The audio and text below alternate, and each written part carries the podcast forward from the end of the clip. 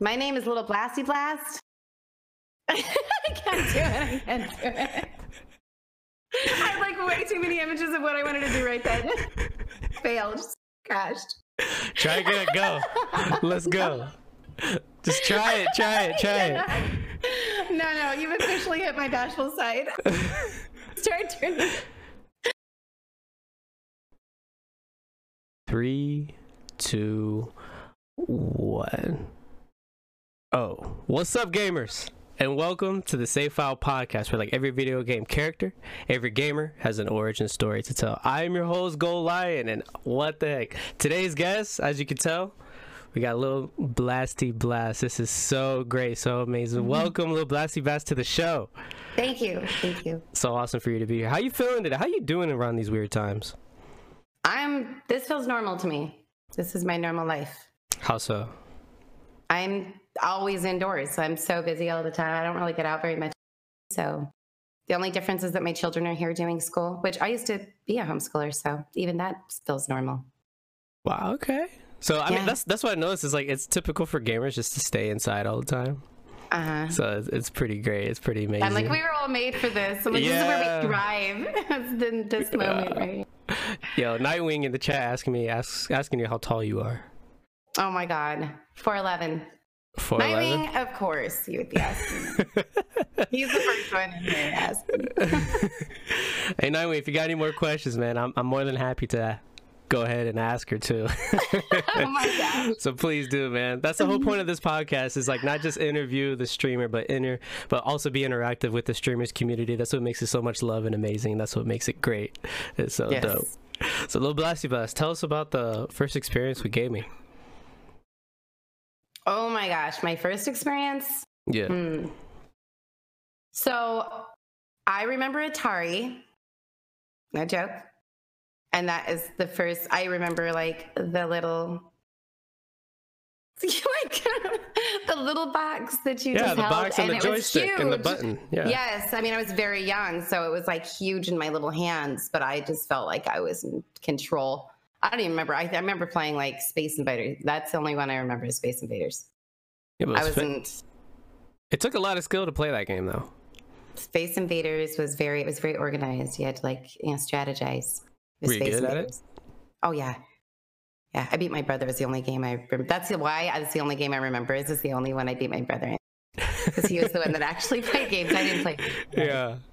You should play it again sometime soon. I think that'd be cool. Oh my god, I, it would be so much fun to actually get on there and, and play that. But yes, that's the only game I actually remember when I was young until I was much older, probably early twenties. Yeah. was the only other time I ever really played games, other than a couple computer games here and there. But um, for, as far as a console, any kind of console goes, it was years later. That was my first experience with games. That So from Atari, what else did you play? Like, what you what else did you move on to? um, so I just remember Atari. I remember, um, I think I played once or twice ever. My brother had a Nintendo in his room. He let me play on it maybe twice. Um, I was just more the creative type growing up. So I just I did a lot of stuff in my room. So I would be like writing. Okay, so my days growing up was more like in my room with candles lit, writing theories. Yeah. Even like when I was like full books, full book theories of like when I was eight, I wrote a theory about how we could be actually butterflies dreaming that we're humans, and is that real? What is reality? Like that's the way that I used to think growing up. That is really weird. So That's not weird. That's like- great. Yeah, it was just really different. So my parents were like, we don't know what to do with her. So they just let me be in my room, like theorizing about life and, and spirituality and uh, like, are we real? Like, what is human? Like, what are humans? And, you know, does everybody have the same perspective on life? Do we all see the same colors? Like, I had books upon books that I'd be writing or poetry, music. Um, so I was always doing that kind of like more the artistic side of stuff. And my brother was in games and games were fun at the time like when i uh, he ever let me play them but they just weren't they didn't i didn't connect with them like i do now now i love love games Where are those books now? you know what I, there's so many of them that got lost in moving because i've moved so many times um Dang. my mom saved most of them when I went away to the army. And I think my dad, they were all in a box. And I think my dad was like, What are these? And tossed them out. Wow. I think I have like two, two, but they aren't even really from when I was young. It was when I was teenage years or like about, yeah, late teens. You think you'd be able to uh, write the same things as you did when you were younger? Well, I think this, I could probably, yeah, I could probably like break down what was in the book, but I don't know if I could, I wouldn't write it like I did when I was eight. Yeah. You know, But still, was- like, you thinking like that, it's, that's that's actually pretty good. That's that's great that you had that kind of mentality, to be able to put that creativity and actually challenge your own perspective in life to figure out like, are we really butterflies? Just think, dreaming that we're humans and we see you know, different I- colors and different I perspectives. thought everybody else thought that way. I really thought everybody was like me, you know, because you don't know. When you're that Mhm. age, you just think everybody's experiences those thoughts. And, you know, I would try to open up and talk to my friends about it, and they'd look at me like they would no longer be my friends. like I lost a lot of friends sharing. So I'm like, people don't like this. My I talked to my parents, and they're like, you need help. Like, we, They told we you that? yeah well you know i mean not that bluntly but they're you okay like do you think these thoughts all the time and they just weren't they told me i was raised being called weird you know like you're so weird you're so we just don't understand you it's like you talk in code or something and i'm like Mhm. i don't know how to express but like i don't understand i don't know how to connect with my family because i'm very different from the rest of my family so um yeah i was just i would always just kind of like watch them and try to figure them out because that was just part of who I was. Is I would just, I never slept. I like to this day I don't sleep very much. But I literally, when I was young, I hated sleeping because I always understood time. That like this moment, you'll never get back. And I was always afraid that I was going to miss a really important moment if I fell asleep. So I would just stay awake and theorize. And so I'm sure that was part of the concern is I was like always tired and like theorizing like I'm sure my parents were like, we don't know what to do with you, which I wouldn't either. I mean, if it, I mean, my children are are very unique and the way that they feel and think. So of course I've like poured into that. I'm like, yes, yes, yes. Like let me see what's in there. Do you know what I mean? So I've Yeah. like really encouraged it and helped them to be really comfortable and confident. I'm probably compensating for what I didn't felt like I didn't get. But my parents, I mean, my family is very loving and um, supported me the best way that they could, but they didn't know how to do that. They didn't know how to engage with me in a way that was um that was maybe healthy for me or, you know, just what I needed. They didn't know what I needed. Did you have anybody that helped you through your thought process? Like, was anybody Mhm. there with you that understood you? God. I used to talk to him when I was when I was little. Like I just he understood everything. So I was like, you get it. Mm. Like that was I just remember like having interactions with him. I don't even remember him. I remember one and it was a dream that he kept giving me over and over and over again. But other than that, I just remember that I felt like I knew him and that we were friends and we would talk. What was the dream? like that. So the dream, and in fact, what's really funny is it's like I dreamt it last night. I could. That's how vivid it is in my mind. Um, but I was little. I was young. I was probably six or seven, maybe. Um, but he showed me like floating down from wherever, heaven, some someplace, and there was the earth, and the earth was black and white, and it was gray. Just everything was gray, black and white. And uh, he put me down on the earth, and there was this road that went all the way around it. And I was like walking on the road, but everything in front of me was just dull and gray and lifeless. And I'm like, I don't like this. This doesn't look pretty. And he's like, I just need you to walk because it's going to change the whole world. He's like, just walk, just keep walking. Just trust me and walk. And I'm like, okay. And I'm little, I'm like, okay. So I'm like walking and I'm like, I don't, I, this isn't fun. Like, this is making me feel sad inside. And he's like, okay, well, look, turn around and look behind you. And like out from where I was walking in like a V, everything started coming alive. So like these flowers were blooming and every color, there was color, but it was spreading out to like the rest of the world behind me, like a domino effect kind of. And I was like, how did that happen? And he's like, because you're walking. You're just walking. You're just doing, you're just going where I need you to go. And I'm like, "How- is it happening? It's following me. And he's like, yes, you're bringing life. And I was like, okay. And I was like, so all I got to do is walk. and it'll be pretty like this. And he's like, yeah. I'm like everything will be alive. He's like, yeah. So I just kept walking. And as soon as I got to the end, I would be done. And the whole world could be more colorful. And that was just a dream that he kept giving me over and over. And every time I was really broken or down, because my life was troubled growing up, um, we were dysfunctional. Mm-hmm. And anytime I was really troubled, he would give me that dream or he'd remind me of the dream. And it would just like, okay, in front of me, it's always going to look dead and gray. Like it's okay because it doesn't mean things aren't happening. It's what I'm not seeing that I have to remember is the trail that I'm leaving. So um, that got me through my that got me through really hard times when I was young. This is really deep, right? Quick, huh?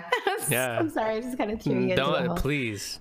Don't be yeah. sorry. This is okay. this is great. This is great. I'm like, did I answer your question? You you did more than answer the question. yeah. Yes. That is, and you said you've been having this dream a lot in your life.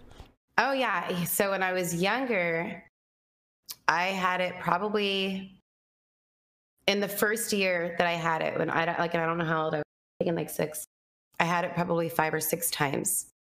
But I would like wake up from it just feeling so empowered and like I could fly. Like oh, just full of love of life and so excited and like, nah, like I was just, you know, energized. And then, um, like I said, when I was down, it would just like lift my spirits. And then I had it probably every few years. And there are times, even and a few times, even in my teenage years, that I woke up remembering the dream. Like I, but I was little still. Mm-hmm. So my dream was back when I was little and remembering it. But I was like walking the whole thing over again. So it's like it's always stayed with me. So that, that's who I had. I had the so back to the back to the question. That's who I had to talk to because nobody else in my family understood anything I was talking about. My mom did, had one conversation with me, one where I felt like that is in you too. That's where I got this from, and you have been hiding it. Like I found you out. But like one yeah. conversation that she shared when she was in elementary school, and she was like, I just sat and thought. She's like, just one time it hit me, and I was like wait a minute, I'm human. And the way she grabbed herself, like I'm, I'm actually duplicating my mom, but she's like an adult, right? But she's like, I'm human and I'm real. And all these kids are human and they're real. And there's how many people on the earth? And it just hit her.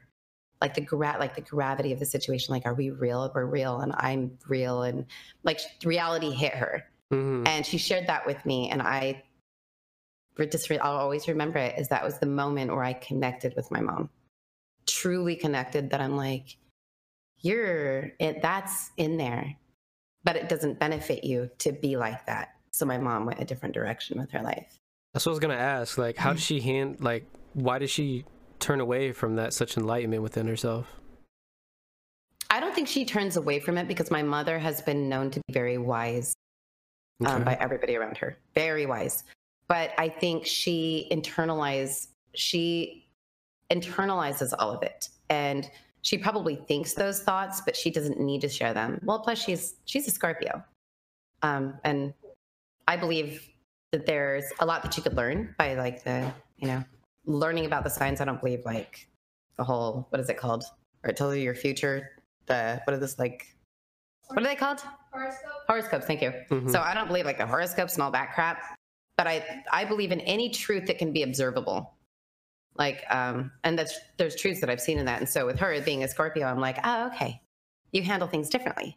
So I think she internalized that depth, but she doesn't feel the need to share it because she's very she's wise enough to not like be pushing people away from her or you know alienating herself out of that. Whereas with my with me, I'm a little more forceful to where I'm like, love me or hate me, but this is who I am. Like I'm I don't have to hide. I don't feel I'm a freedom lover. I'm an Aquarius. So I'm like, mm-hmm. freedom? Like I want to be me, love me, hate me. And I'm okay with that. I'm okay if you love me or hate me. I'm still going to be me and I have to be me because that's where I thrive is just being real. Out so, loud. So why so since why did so does your mom know that you have this within you when you were when she shared when you first realized that your mom had this within her? She did that in order to I believe that what she did and from what I remember because that was a long time ago um, she did that to let me know that she's like, I see you. Um, you're not alone because I was really broken. I just remember being really broken, being just frustrated, and I'm like, nobody understands me. Like, nah, just like full of tears, you know. And and I think she stepped out for me and showed me just a little glimpse that it's like you're not completely alone, but I can't stay here with you. But I just want you to know that I get you at least that much, you know. And then she tried to pull me back into like the norm, um, but I just was resistant. I'm like, mm, I don't want to go to the norm. I like it where I I like Jeffy's world. And I've had like all my friends and even as adults, like people are like, I wish I could go to Jeffy's world and like and explore. they call Yeah. it Jeffy's world, and I'm like, it is Mhm. Jeffy's world. But um, yeah, I just I was just a little more resistant, and I just wanted to stay there. I didn't want to be normal and act like other like I was supposed to act, you know. So So how's uh, that? How's that been working out till now? For you? Um, I really wouldn't know what to measure it with, to be honest, because I view success completely different than most. Um, so it's okay. So I'll put it this way. Uh, I drew this. So I went with my brother. So my brother, he'd been through some really hard times. So my brother's a miracle, a walking miracle. He was a heroin addict that literally got free overnight. God just freed him overnight. Anyways, I went to some meetings with him, Narcotics Anonymous and they had asked a question for you to like draw a picture of yourself or whatever. And so I put myself as a diamond, and there was heaven had um, circles where you could only fit if you were a circle, and earth was only squares. And I didn't fit in either. I just floated kind of in between them. And uh, so how that worked for me is I feel like it made me comfortable floating and not fitting into here. I got I got comfortable with it. I like I accepted who I am and I'm comfortable in my own skin. But I don't necessarily fit in. Does that so- make sense? Yeah, it does make sense. So, but what took you to, like, what helped you to find that comfort though with people that are lit? Because this is interesting. Like, I understand. I I know what you're coming from. I understand where you're coming from with this type of thinking, and we've had similar journeys growing up and dealing with our own personal development. But for the people that are listening and dealing with what we went through, you mentioned that you were okay with floating in the middle. What was that pinnacle point to help you deal to cope just being that floater, being the person to be different. The pinnacle point. Um so I was very self-rejecting for years. Oh my gosh. I, I like your own I think everybody's your own worst enemy, to be honest. But I there are some people that are more extreme. I was extreme with rejecting myself for so long because I had heard from so many people, you're weird, there's something wrong with you, like why do you why are you like this? And because I had so much negative attention with me just trying to reach out and like love people and like connect with people, I was really self-rejecting. And it got to the point where I realized no matter what I do, if I'm going to be who I am, it's going to be rejected. And I'm all I got. Me and God, that's it. And I think once I understood that, I made friends with myself. Because, like, if I'm stuck with myself, I better get along, kind of thing. Do you know what I'm saying? Like, I Mhm. need to be okay with me because I'm the only person that understands me. But it was actually extremely powerful because and the time that I realized I'm the only one that understands me, I realized that nobody understands other people like they do. Like they, nobody ever really fully knows you. And it kind of makes you feel alone when you think about that, that it's like you, you think you're close to people, but they don't know you. They don't see your life through your eyes. They see life through their eyes. Even Mhm. when they're looking at you and what you're saying, they may relate to some of it, but it's still their point of view. And so it, it isolated me when I realized that. But then I realized how isolated everybody else really is. And yet we're here interacting and connecting and changing, having an effect on each other's lives. And it just became this really beautiful dance with me and the rest of the world.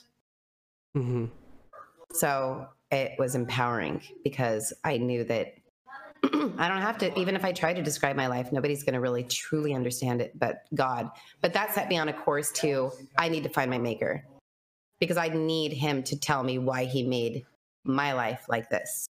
I want to know my purpose. Like, why am I like the way I am? He's the only one who's really going to understand. So I was like seeking him hmm because I knew that he'd be the only one who could see on the inside. So It's a great what are you answer. talking about over here, Nightwing? like Nightwing's over here throwing potatoes up and Yeah, honey mustard and all these crazy, typical. all these crazy people. I love it though. Keeping the chat Uh-huh. live. Range be Yeah. low level mayo sometimes. Mm-hmm. Depends what you put it on though. Though. But yeah, that's I, that's awesome that the, the way you think that that's so great and explains a lot of your you have a certain light that comes out of you like a personality that comes out of you. And this is what i don't get. This is another thing i don't get. I'm, I'm gonna be real with you. Okay. So when i try to get a picture from you for social media marketing purposes i mm-hmm. notice you don't really smile. But yet when you're streaming you smile all the time. I don't smile on my pictures. yeah you don't you're just kind of like grin. Like i don't know. You're not really into it but like you see what i'm Yo, saying This is why I freaking cannot be fake. I try so hard to like do the. I'm the worst selfie taker ever. Like ever. I'm first of all, I'm not photogenic, and secondly, when people say to smile for a picture, it was like that was like the most awkward moments of my life. when somebody tells me. You know what I mean? Like the only time that I smile genuinely now is my kids know how to take pictures of me. They make me laugh, and then they'll snap as soon as I start laughing. Like that's the only genuine like smiles that I have. but yeah, it's really difficult for me because I refuse to like smile and it just the fake comes across. You know what I mean? Like I just can't do it. I'm really really uncomfortable with that. even even if you're happy at that moment you're just like hey let's take a picture you can't just No? Um I'm usually not happy taking pictures. to be honest. Why? I'm not because I hate them. I don't like pictures of me. it shows in your pictures I know. I'm not photogenic. Like the camera hates me. like the camera. no you hate the camera you hate the I camera I hate the camera. I do. I do. I always have. I've always hated pictures of me. And it's not because I think I look bad. It's because it doesn't capture who I am. I don't sense. know. That's does that make sense? But like, I'm like, I don't. In that moment, I didn't feel the way that I look in that. I don't like that. Mhm. do you know what I mean? I don't know. Because I can be really happy on the inside and look completely serious. yeah, yeah. i could see that I've I've learned to just try to have at least amount of expression so it's not awkward. I don't know. yeah and it's interesting that you're just so comfortable in front of like a live camera rather than just pictures it's cool it's interesting to watch I know it is. It's really odd that I'm well because so much of capturing a person, I guess, is you know, it's still a picture. Doesn't capture anything. I mean, capture a little bit, but like when there's interaction, then there's your emotions are showing. You can there's expression. There's expression when it's live or or recorded. Like on video, I'm way better. Even if it's just video, it doesn't even have to be live. But that's because I can show through my actions. Like I talk with my hands and I'm expressive, you know. So that's just it's just easier for me. It's great. Well, normally we get into the first topic of the show is your uh, character creation. So we, we we we dove really deep, really quick, which is great. I know. So we're This part. is how I do. So so we're already here, which is awesome. Okay.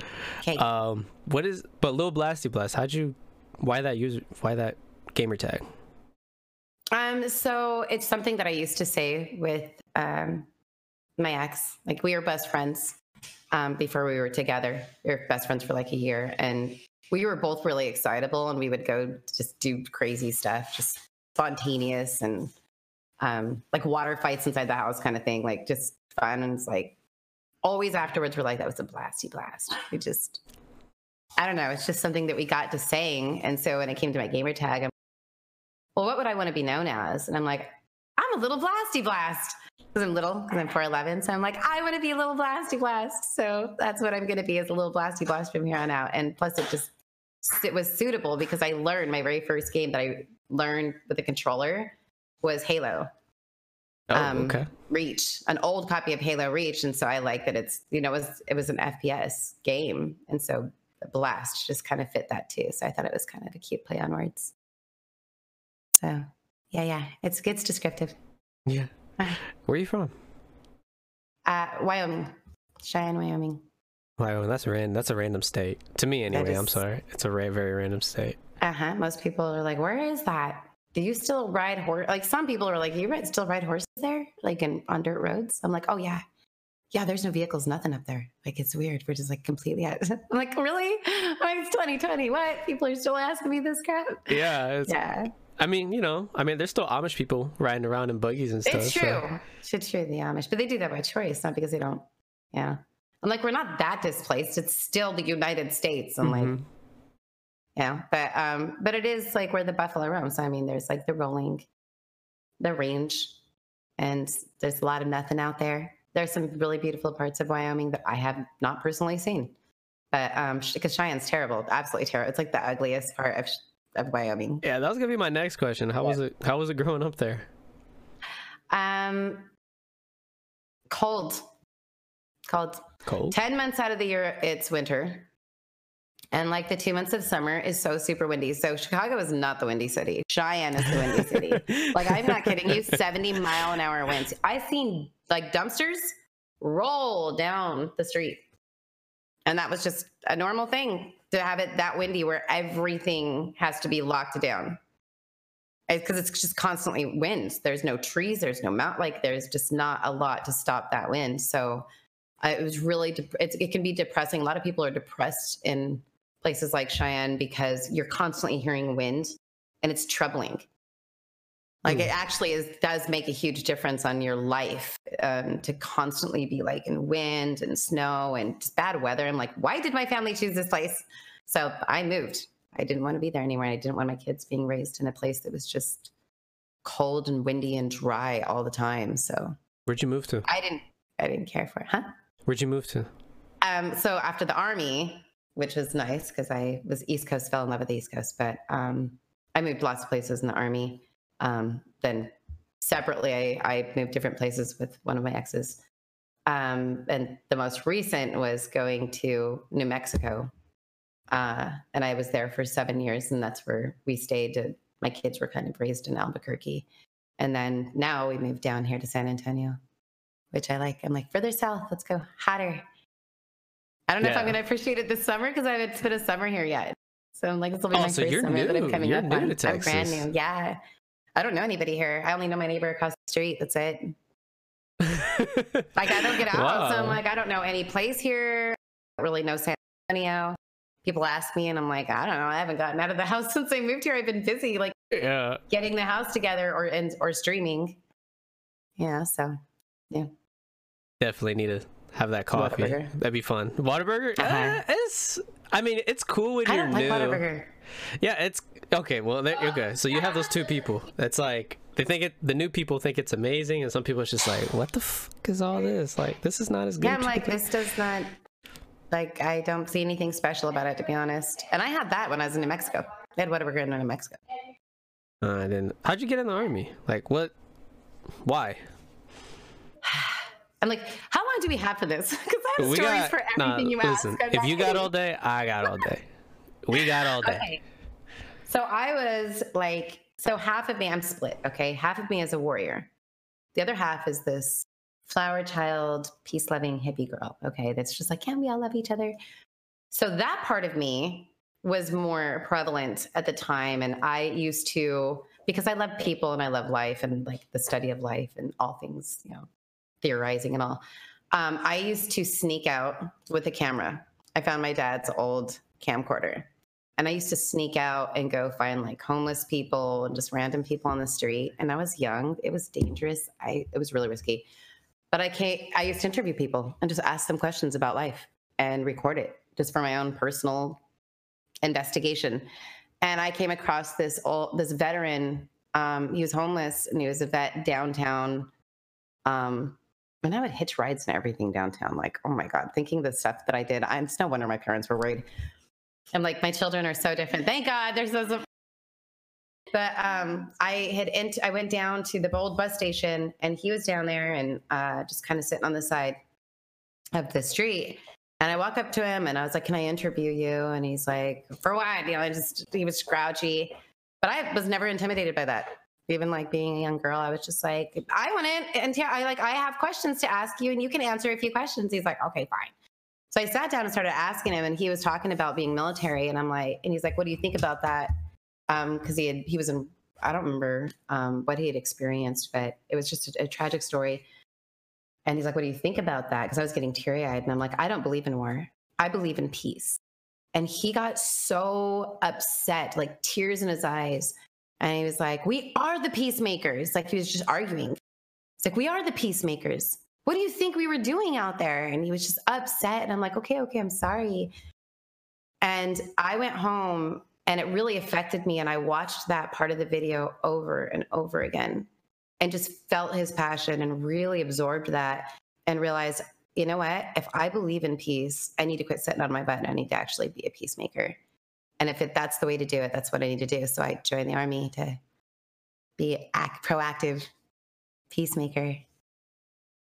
How that turn That's out? why I loved it. Like it was really challenging on a personal level because I was airborne.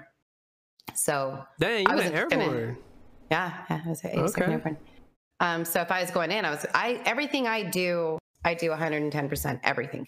I don't believe in doing anything halfway because why do it? Like that's ridiculous. It's like shoot yourself in the foot. It's just not logical. But I threw myself into it to I wanted to be a ranger because if I'm going to make a difference, I'm going to make the biggest impact. So I fought to be a ranger, but at the time, women weren't allowed to be rangers, and I'm the one that was stood up, and I'm like, this is unfair. Now I agree with it. I mean, I agreed with it like just a few years later, but I was fighting to really have that impact, and I should be allowed to do that. Um, but the step down from that was uh, you can be you can go to these other schools. So you could be air assault, which I really wanted to be, and you can be airborne. So I was going to do all of them, um, but I went to airborne school, and that was just was really physically, mentally challenging. Um, and every time I was almost broken, some part of me would rise up in me. It's a fight. There's a fighter in me, a warrior in me that's like never give up. And uh, it was really nice for that to develop. I didn't even know she was in there, you know, and so that part of me woke up, and uh, that was the other half of me. So it's like this peace loving, you know, like hug everybody, make everybody feel loved, make sure everybody's okay, healer. And then over here is like the warrior that just wants to shut people down and you know do the right thing all the time. So I really, really pushed myself, and it was the only thing that was really difficult. The real difficulty of that is that I was a female in a man's world because I was a diesel mechanic. I was the Yeah. only female in the entire company. And uh, I was already in a man's world, you know, being military, period, as a female, you're man's world. Why is especially only surrounded by men and being treated differently um, as less, you know. So I was always the the one that they wanted to kick around or make fun of or really just take their aggression out on. Um, but I also had really close brothers. Those are the ones that rose up and they're like, protect me, you know. They became like my entourage. They're my my really close ones. So uh, that was beautiful. That was beautiful in the midst of that. But it was really hard. It really challenged me to have to learn how to adapt and pull out another side of me to to survive that even just mentally to survive that and emotionally push my pull my feelings back and not be emotional because I'm around a bunch of guys who couldn't handle those emotions. You know what I mean? So, so yeah, it was, it was just it was really it was really good development. I think for me, I think everybody should be in some sort of situation like military or something or training like that for one year Mhm. of their life. I personally Yeah. believe that. Yeah, I, I, think it would help everybody. I agree. I also recommend that at least people should go through like a, at least go through basic training hmm just to get their Boot camp. asses kicked for a little bit. And like, listen, there's more to life than just sitting in your house and being a dickhead to your parents. Okay? Yeah. And you don't even know what's in you. Sometimes Yeah, that's that when you too. find out really what you got. Because some people think they're so strong and they buckle, and then they have to reevaluate who they are and what they really believe about themselves. And other people bloom, and they didn't know that they were going to. I'm one of those where I'm like, I had no idea how strong I am. Mhm. You know, I, I need this. I needed it. I need. I needed it for my kids. There's no way I could be a single parent to four kids, and for this many years without knowing that strength I had in the military. There's no that totally prepared me for this. You know, and the stream and everything. So that's beautiful how it's all worked out. I think Did you ever go downrange? a good poker face though. What are you talking about? Um, did I ever what? You ever go downrange? No. How long were you in? Only a few years. I had okay, so I was a ballerina before. Okay. Um, there's like the split sides of it. So I was a ballerina, and um, I had an operation on my feet because like the the toe bones that meet, meet up with these metatarsal bones, your longer bones. So genetically, it's common for some people's like I don't know, it's a genetic thing where your toe bone, that metatarsal bone, can grow a little too long, Mm. which is usually not a problem for people. But it started pushing my bone over because I was on my toes so much. And so these doctors are like, we can fix that. We have a new procedure. It'll be better for her so she doesn't end up breaking her feet in ballet. Well, it was a new procedure. They changed the whole structure of my foot and accidentally pushed down like the stronger bones and lifted the lighter bones. And I had to learn how to walk all over again. Like I lost my balance. So I went from being having balance as a ballerina to I can't dance anymore. So now what am I going to do? Um, so I joined the army. That was only, you know, like a few years later, and my feet hadn't fully healed. So in airborne school, I was running on broken feet for two weeks to get my wings because I'm that stubborn.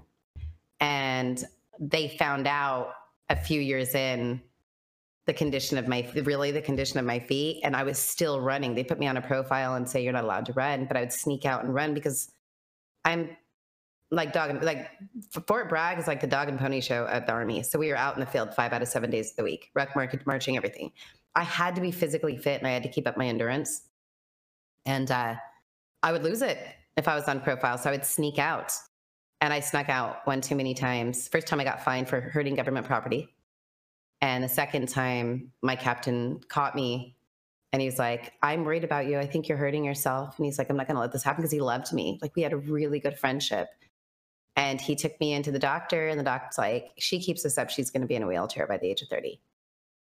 And I was like, No, I won't. I'm like, You know, I'm stubborn. I'm like, Bet. I'm to watch. Like, I'll make it, you know? And he's like, I'm going to give you two options since I'm in charge here. He's like, I'm going to either make you a leg, which means you can't jump anymore um, which means you're airborne but not capable of jumping, which is worse than being. Or he's like, or you can be medically discharged.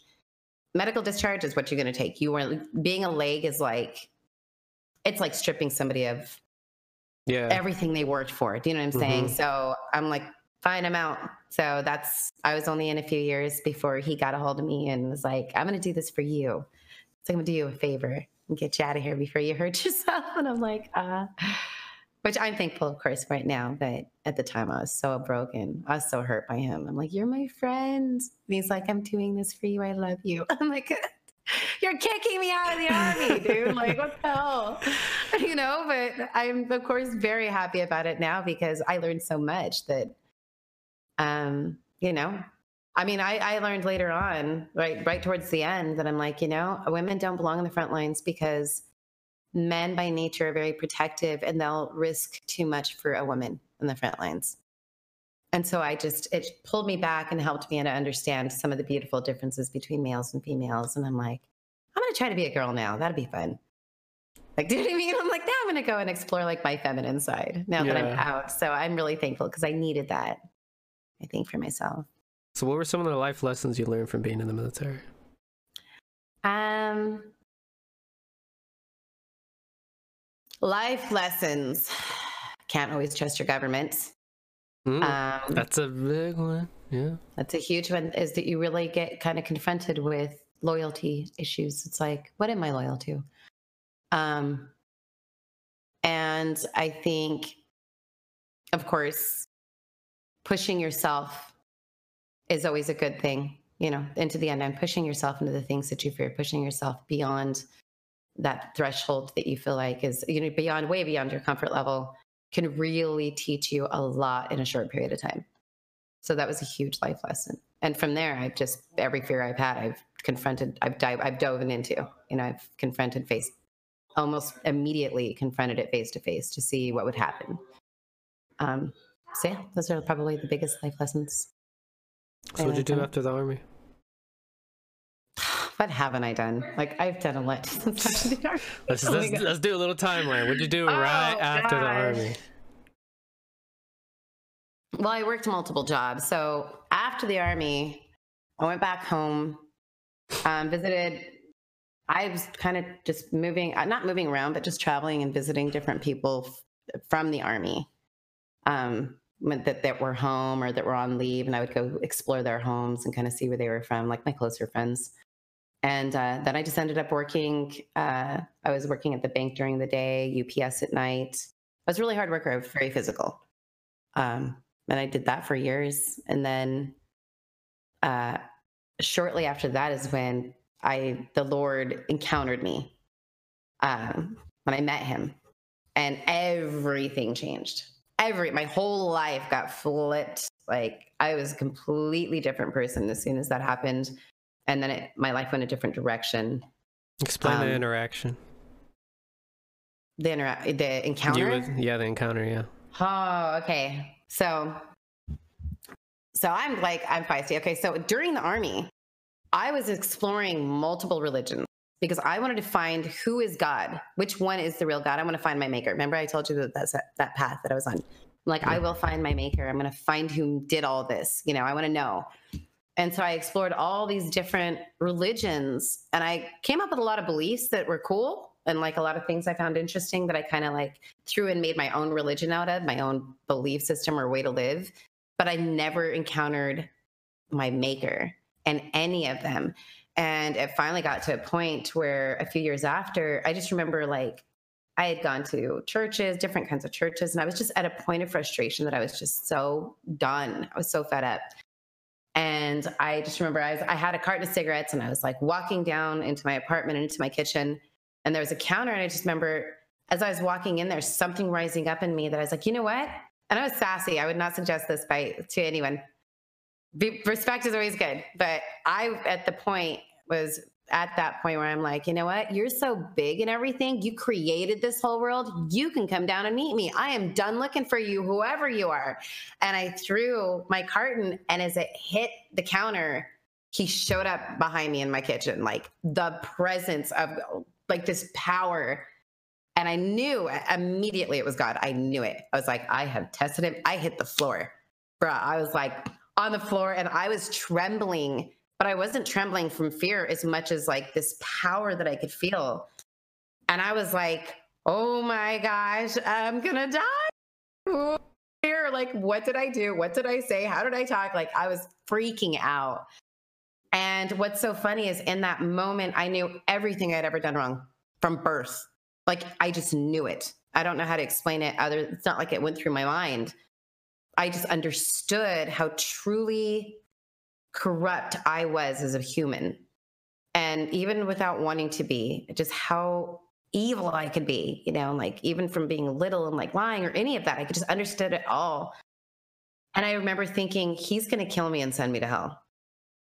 Like God is going to kill, he's here to kill me. And I was thinking about who I was and justice. And I'm like, and it was the moment that I agreed with him that I'm like, you know what? You should. This would be the right thing to do. I'm like, send me to hell. And in that moment, when I expected him to just demolish me, this love poured through me, like just through me. And I started crying. And the first thing I did was argue. I'm like, stop. What are you doing? This isn't fair. Like, you shouldn't let me. Like, what are you doing? This is not just, you know? I was like freaking out, but this love was pouring through me and I'm bawling. And I just remember crying so hard. Um, I was just like, I just couldn't. There was just so much love. I didn't know how to respond. And I basically fell asleep on my floor. And it's like indoor, outdoor carpet, right? So I'm like, fall asleep, and it's like four in the morning, and I wake up and I'm like, like carpet pace and like puffy eyes. And I'm like, what happened? I'm like, I am telling nobody about this. Like, this will make me, I already look weird. I'm like, this people will want to throw me in the loony bin. Like, but everything looked different. Like, my whole life just looked different in that moment. When I woke up, I was like, what just happened? Did I just meet God? And uh, then at the minute I would think about him, this love would well up inside of me, and I'd be like, "Oh my god!" Like just so overwhelmed. And I just remember I was like, "I need to go have a smoke and like think about this." So I grabbed a cigarette and I was walking to the door, and the, this doorknob that was silver. I went to reach for it. And I'm like, "That is so pretty. God made metal." I'm like, "You did so good," and I started crying. Like I was so in love. I was just like, you're so amazing. This is so beautiful. And I'm like, what is wrong with me? So I go out, and uh, the first thing I noticed was a tree. And I never really noticed nature. Like I didn't care, really care about nature. But I was looking at it and I'm like, is that alive? Like, is there life in that tree? And I was like watching it and I'm like, that tree is alive. There's life in it. I can feel it. Like I can see it. I can see the life in that tree. And I was looking at people. I hated people. Like I was absolutely did not like people for years of my life. And this lady was walking by that walked by every morning. And she was out like really early. She was uh, at this time is maybe five but she's always up really early and I got off late and I would like run into her, I'd see her or something, and I'd always look away. I didn't ever want to interact with people. I just didn't want to look them in the eye. And she like looked at me and immediately looked away. And I was like, hi. I'm like, I hope you have a good day. Like I was so full of love. I just wanted to tackle her and like give her a big hug, you know? And I was like, what did you do to me? I'm like, what happened? What did you do to me, God? And I didn't even know who he was. I just knew he was God. And I'm like, so I just started talking to him I'm like, okay, now that I know you're there and you're real and I like met you kind of, but I was afraid to turn around and look at him. I'm like, I wish I would have looked at him, but I didn't. I was scared. But I'm like, who are you? Like, which one are you? And he's like, I'm the God of the Bible. And I'm like, you're the Jewish God? I'm like, what? I was so shocked. I'm like, you're what? Like, no way. I'm like, like the Christian one? Because I've been to so many churches and the one I like disliked the most was the Christian churches. Mm-hmm. Of all the religions, I'm like, I Christianity's a joke, you know? So I'm like, that's you? I was, I was, because I'm like, it's like Six Flags over Jesus most of the time. It's just ridiculous, you know? And mm-hmm. A bunch of fake, I think that's what I saw. It was a bunch of fake people. And so I was like, that's you? Like, what happens there? And I started reading like immediately. I was like, well, I guess I better get a Bible because that's that's who I'm in love with. Like I'm in love with my God. And I'm like, I want to know about him. Like, ah, I want to read about him. So I started reading and I realized like, oh, okay. So Christian churches aren't doing it at all. Like what's actually supposed to happen. Like that's a completely separate, like that is completely set apart from actually what it uh, mm-hmm. lo- looks like, what it's supposed to, what the real is supposed to look like. Like going to church is not even a, a biblical thing.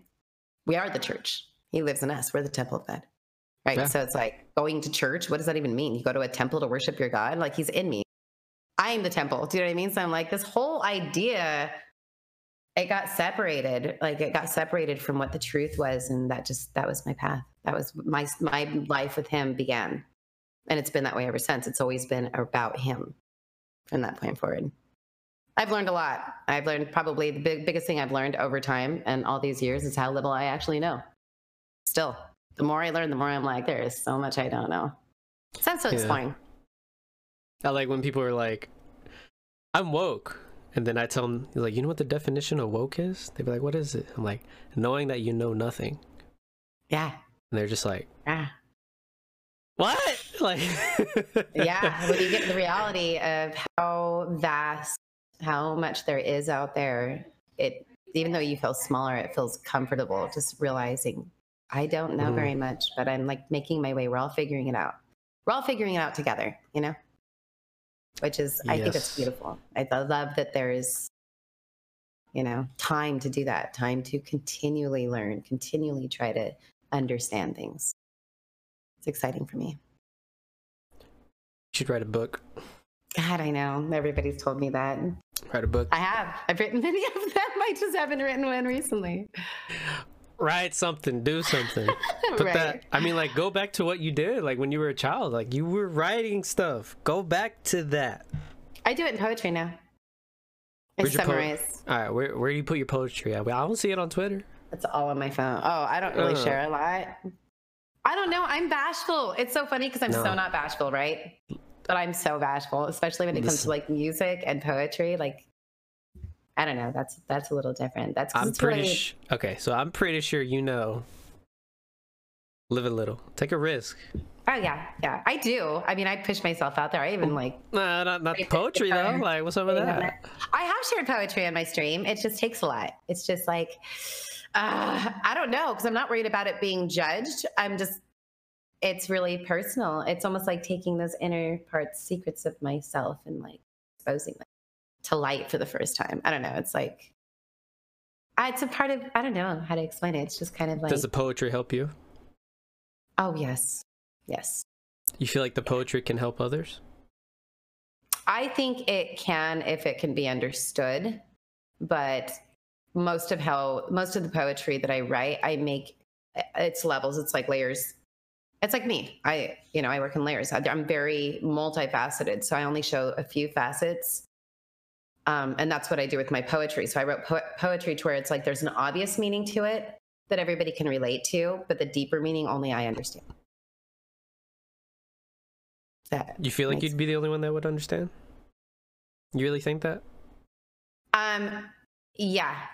Um, the, to the deeper the deeper ends of it, yeah, because only I know exactly what I'm referring to. So I make little references that it's like an inside joke with myself. like you know what I mean? Yeah. I'll make I'll have word like even in my music, like um like I'll include somebody's name in it secretly in a way to where it's like a joke within, you know, to it's like me like stamping it with a part of my life that nobody would understand, but that little play on words is what's actually the meat of the poetry that yeah. nobody will catch unless they know the story. So it's like a I don't know. That's how I write my poetry is I write like the obvious layer and then there's this deeper thing going on underneath. So sharing that, I guess maybe I'm afraid of people wondering what that deeper layer is and why and coming to wrong conclusions because they're pretty blunt. Like your childhood? Like, yeah, or yeah, like my inner struggles, like the really deep struggles that I'm not ready to confront openly with everybody because I don't trust everybody. Yeah, so it can cause questions that I'm not ready to answer, but I'll answer them anyways because I believe that if it's a fear to answer it, that I have to. So I'd rather not be asked because then I will answer it. And then I'm like, am I, I'm forced myself to confront yeah. something. Yeah. I'm like, I'm forced to confront something before I'm ready. And I'm like, well, here it goes. So yeah. I, it's like, it's like opening up door. It's like unlocking the doors for people to open that I'm not really ready to unlock just yet. I can do it inwardly. I just don't know if I want to do that with people yet. Does that make sense? So perfect. So, I, so music, music and poetry, those are the areas to where I feel like I, I unlock doors sometimes mm-hmm. and I let people, I invite people to ask me more deep, like deeper questions that I'm, yeah, I'm just not always there. I'm not always ready for that. You mentioned you make music. Uh huh. Like I've written for years lyrics. Mm-hmm.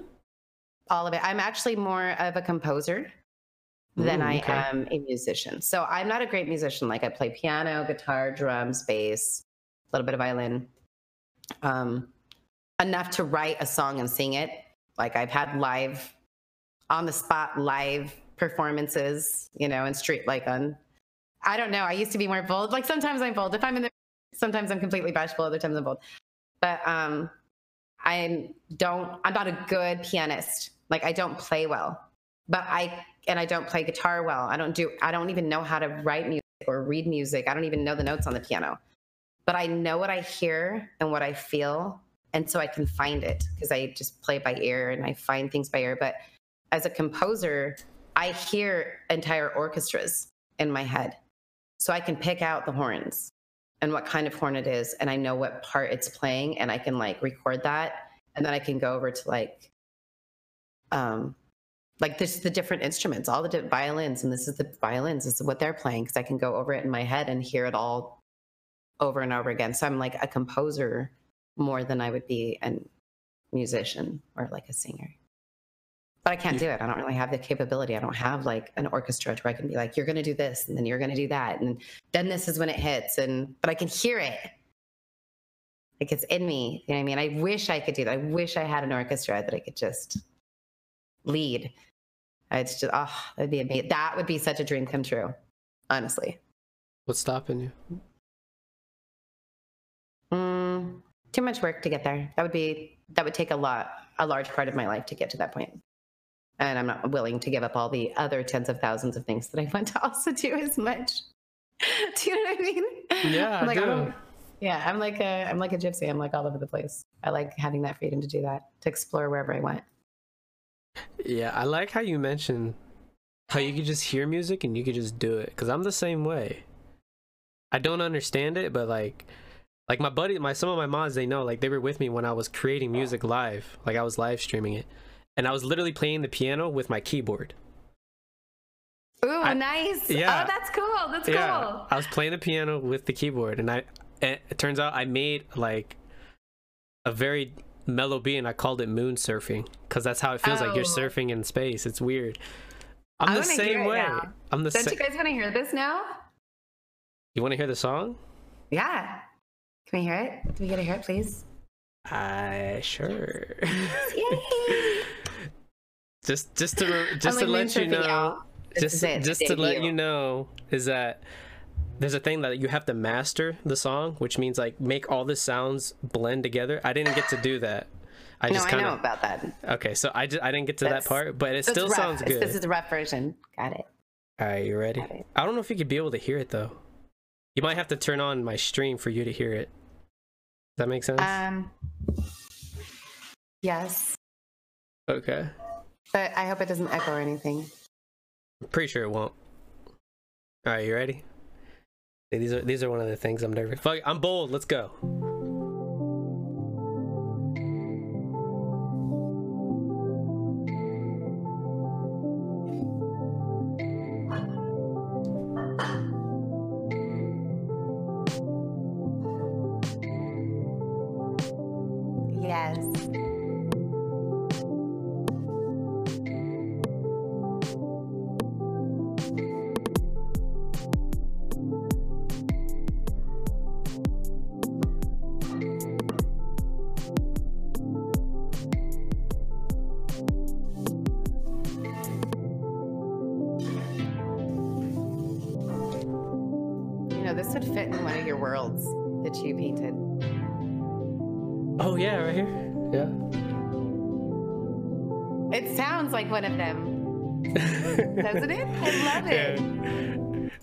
Thought of that, but yeah, that's a good point. But yeah, there it is.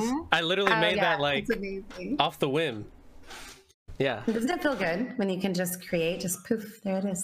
Yeah, my f- my friend, he's actually in the music industry out of California, and he gets on my butt all the time. He's like, "Dude, you'd be such a great producer. You can make millions." I'm like, Why don't you? "I found a new calling." This. Yeah.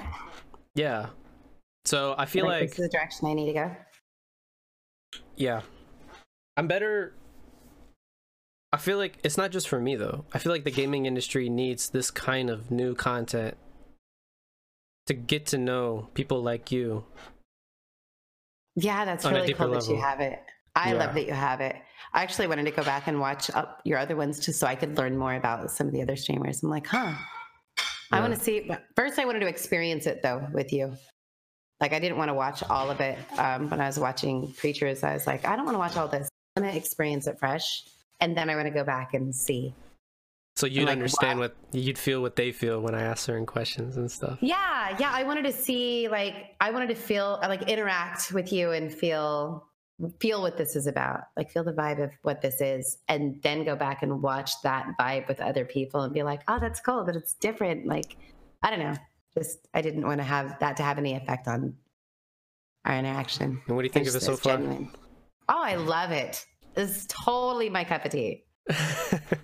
It is. I love. I'm like, oh my god, this is a brilliant idea. What a beautiful way to, like, bringing out, and especially like your layout that you, like I said, that you had told me that you're like, oh, I kind of go with like this character building, and I'm like, that's brilliant because it's so organized and yet it's so free. There's so, so much freedom and Yeah. sharing. And, Shout I out to my it. artist too, Silly Hats. He actually streams on Mixer. He actually streamed my logo live while he was making it.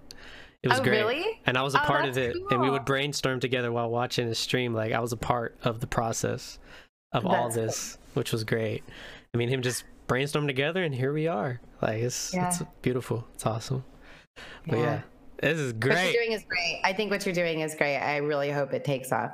It's just It will. It's not going to be for everybody, obviously. Not everybody's interested on that kind of a depth, but for everybody who is and wants to feel that connection and really wants, you know, to get a, a feeling of who these streamers are, it's epic. Like, what a, there's no better place that you could go Mhm. for that. It's like already recorded. You're seeing real life interaction, like in the moment with the questions. I love it. I think it's great. Uh, you know, this is what I do for fun. Like, this is what I do at coffee shops, is what you're doing Coffee but nobody shops. gets to see it. Yeah. Like if I go to a coffee shop, I'll make friends with everybody around me and I'll have three or four tables talking to me by the end of it. D- deeply, deeply talking about life, crying. Like, bruh, I do this. I'm known for this. I've always going been. In. I'm gonna have to learn how to do that with you because I feel like I have that gift to do that, but it's Mhm. just it. Like you understand too. Like it, I don't want it to get to a point where I'm challenging, where I'm where I'm aggressively challenging somebody's perspective Right. to the point where it's offensive. So that's I- that's where I'm like, You know that I've actually realized over time there are very few people that are offended. Most people want you to ask about them. They won't tell you that, but most people just want somebody to care enough to ask. But you can tell when people are asking with an agenda and when people are asking genuinely. You ask genuinely, and I think people can see that. So that's probably why people want to open up with you. Yeah. all right, you sold me. I'm gonna start doing it. You know what? I'm Yes, even gonna have a. yes. I'm, I'm even gonna. I was about to tell you like you should record it and put it on YouTube. So now I'm gonna start. That's some YouTube content right there. I'm gonna start doing that. Uh-huh. Like, I I- know that'd be fun. Oh my god! Like I Like- used to do with the with the camcorder. Go and Yeah. interview people. I'll be like, all right, today's special. I'm gonna meet up with Lil Blasty Blast in San Antonio. We're gonna go to this coffee shop, make some people cry. Let's go. no, seriously, that would be epic. We have to record it. We'll do I'm it down live. for sure. When all this Mhm, craziness is too. done. Yes. All right, so going back to you. Okay, this is all you. So we spoke about your encounter with God of the Bible. hmm So you see, you see life in a whole new perspective. Yes. How's Everything that? changed. So okay, so continue on from there. So you seen a tree, you seen somebody like you know, go through that journey with us. Explain that journey with us of you just seeing life in a whole new way. So, uh, this is what I can tell you. You know how when someone's in love, when they first fall in love, okay, they cannot shut up about the person they're in love with. That's all they want to talk about. That was me with God. So when I first fell in love with him, I was like, wanted to shout from the rooftops, like how amazing he is. And the more I'd read about him and the more I would encounter him and talk to him and the more time I would spend with him, the more in love I was. Um, and my family was like, whoa, because I was a bad kid. Okay. Not a bad, like, I wasn't like ruthless, but I was risky and I didn't care and I was cussing and I was the army and like, you know, I wasn't like doing like drugs or any of that stuff, but I, you know, I just was flying by the seat of my pants, didn't really have a lot of respect for anybody. Like I said, I didn't like people. Um, and then all of a sudden I'm in love with everyone, very genuine, and I just want to reach out and just love people. And it was such a immediate, like literally overnight change that my family didn't quite know what to do with me. Um, but they were like, it's so, it's beautiful, but scary. We're kind of nervous. Like, what are you going to do next? You know? And um, so they would kind of keep me at a distance. Everybody in my life, I lost a lot of friends because the minute I said I believed in God, they're like, I can't believe you changed. Like they would be mad at me and they literally would just cut me off. And I'm like, wow, some friends, you know, like I guess they weren't really friends after all. And that really, that as much as that hurt, I'm like, you're worth it, God. Like you're all, you're the only one I've ever had anyways that really understood me. So I'm glad I finally got to meet you, you know, and I just, I don't ever want to lose this. Um, but I did learn, uh, like the more I learned, the more I would share, but I didn't know how to share without pushing people away or being too much because I'm a too much kind of person. You know, I can overwhelm people pretty easily. So I had really, very quickly, he taught me that he's like, pull back. And he taught me how to be a good teacher Mm. because that's kind of how he approached me. Our first relationship was teacher was teacher student. Um, it's turned into like father child and like all these other aspects have happened throughout the years. Um, but the teacher child, like he taught me that he's like, you need to teach people where they're at, not where you're at as a teacher. I'm like, oh, okay. So I need to approach people where they're at. And the only way I'm going to do that is to listen, quit talking and just listen to where are you at. Um, so I started asking more questions and then slowly talking to them about my experiences with God. And people would just open wide up and um, really just show me who they are, ask me questions, ask me for help, you know. And then I became a counselor, basically. I've counseled people for years I'm like, my life is so jacked. Why do you come to me? I'm like, do you see my life? I'm like, do you not notice that the my life iron, is in shambles? yeah, the Yeah, yeah. polarity in that, you know. Uh huh. But even now, even to this day, I have people that I'm counseling with almost every day. Um, and I think they come to me because of the kind of counsel I offer is very real, very blunt to the point. Like we get deep just like that. I'm immediately like, what's actually going on? Because this is what I see. You're saying this, but this is what I'm seeing. And they're like, oh my God, that's what's going on. And I'm like, okay, so where did that come? What's going on? Like, what are we going to do with this? Um, but I'm really blunt and I don't hold back truth. Like they know they're going to get the truth no matter what. When they come to me, they're going, I'm going to be honest with them. I'll be gentle as I can, but I'm going to be completely honest with them about who they are, what they're doing, you know? So um, I've just established most of my relationships and I'm kind of was known for that even shortly after meeting God is counseling people secretly, privately. Like, I mean, I even got booted out of churches because I've, I've confronted many pastors. I've went from church. I've been kicked out of so many churches and because I love God. And I'm like, you are not teaching these people. Like, if these are his people, you're misleading them. You're teaching them to pay you tithes. I'm like, that's not even in the new covenant. Like, I know a lot of Bible. So I'm like little armchair theologian. So I would confront pastors and be like, what you're teaching is incorrect. That is biblically incorrect. Are you, do you believe in the God of the Bible? And they're like, yeah. And I'm like, is that who you believe you're teaching? And they're like, well, I try it. I'm like, you're doing it wrong. You're misleading these people so they pay you money. I'm like, quit stealing from the people of God or I will out you.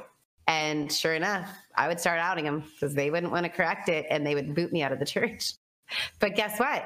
I'd have whole families coming to my house on Sunday instead of going there. Or they would go there and call me right after and say, This is what the pastor preached. Is it biblical? And I'm like, Yo. I'm like, and I would go through it for a while, but I'm like, You need to come over to my house. We're going to start having fellowship at my house, and I'm going to teach you how to read the Bible.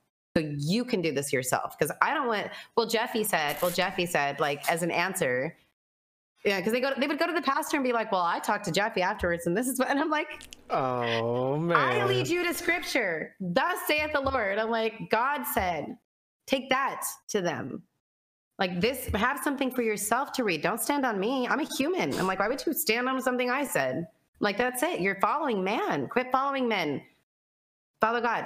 I'm like, back to the, you know. So I had a lot of people that would constantly counsel me until I would train them up, teach a man to fish, right? I teach them to fish and send them on their way, and they've done amazing things. Like some of these people, like have their own fellowships. They're, it's been great. It's been it's been really beautiful. Um, but yeah, that's that's kind of where the Lord took me. Is He got me into counseling people, and just sharing with everybody. And what'd you do for yourself? Nothing. Like uh, God does for me. I don't ever have to worry about me. God takes care of me. Explain that.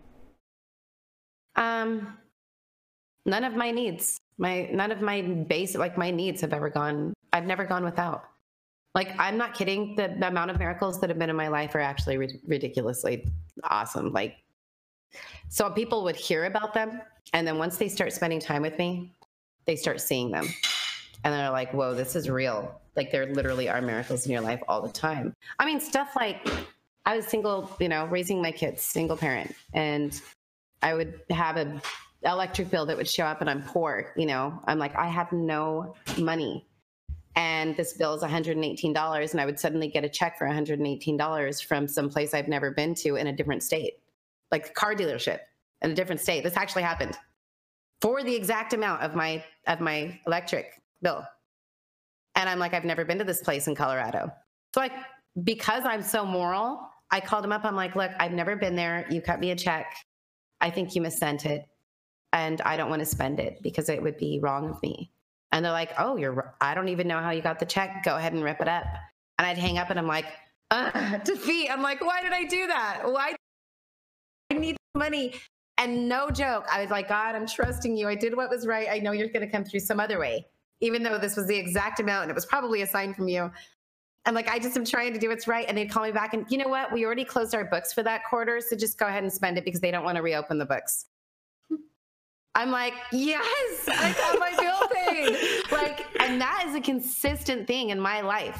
That's even since birth. Okay, even since birth, a lot of miracles. Like my kids are like, mm-hmm.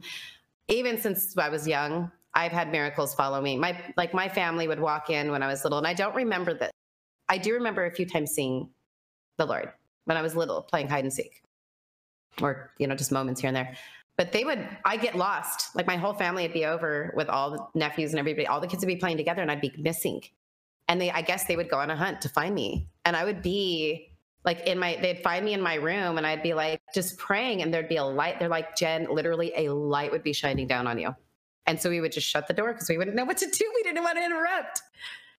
And this is before they were believers. Like this is before they like they believed in God, but they didn't. And they like a few of them went to church, like my grandmother, but they didn't know how to handle it. And other times they'd find me just in prayer, just like in a closet somewhere praying. And they would come and they'd be like, "What are you doing?" And I'm like, "I'm talking to Jesus." like duh you know what i mean like You're like duh.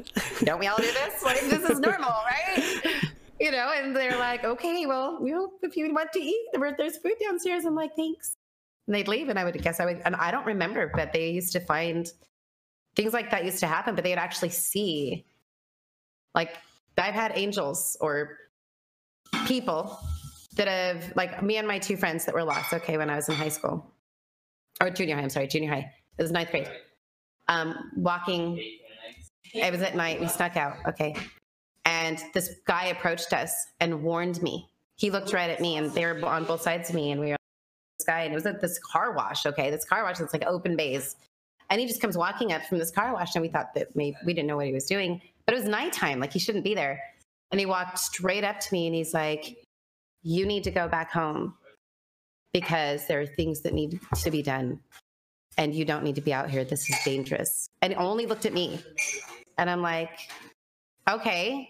I'm like, well, who are you? Because I'm like attitude, right? I told I didn't have out of that time. I'm just like, who are you? I'm like, telling me, I'll stay out here if I want to, you know? And I'm like, yeah, okay. But I felt like this thing holding me back where I'm like, I don't want to be too disrespectful. And I look at the group, my friends, and they were looking at me who is this guy and why would he walk up and say that was so bizarre right and he literally started walking away and just disappeared Wait, what? and i looked at them and i was like wait is this in my mind did this actually happen and they were freaking out they're like did he just disappear am i the only one seeing this and i'm like no To you who are you like i'm like i don't know like that kind of crap has happened to me my father my grandmother like you on about? um just different stories of like the encounters that I've had, the spiritual encounters and stuff. Ghosts? Wait, what happened with the guy? Okay, we're not gonna get into my kids know these stories. They just want me to tell them all over again. They always remember all the stories. Okay, okay.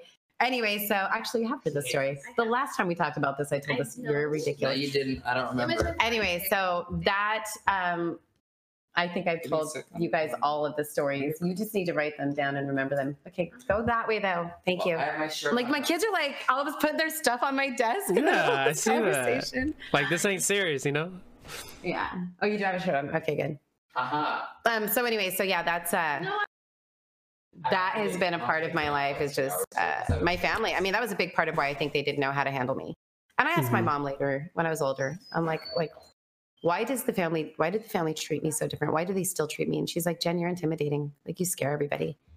And I'm like, well, that's great. Thanks, mom. And she's like, no, like there's power on you. There's something that has always been with you that just people, the family really just doesn't know what how to deal with it like a power that's with you or a light that's with you. And sometimes light scares people and i'm like well that's better said you know that's that's easier to take is that i'm Mhm. like oh okay well this is why people make wide walk wide circles around me. I'm like i'm used to it Yeah. floating. Yeah that's the floating that's the floating in between. I have a personal question. yeah.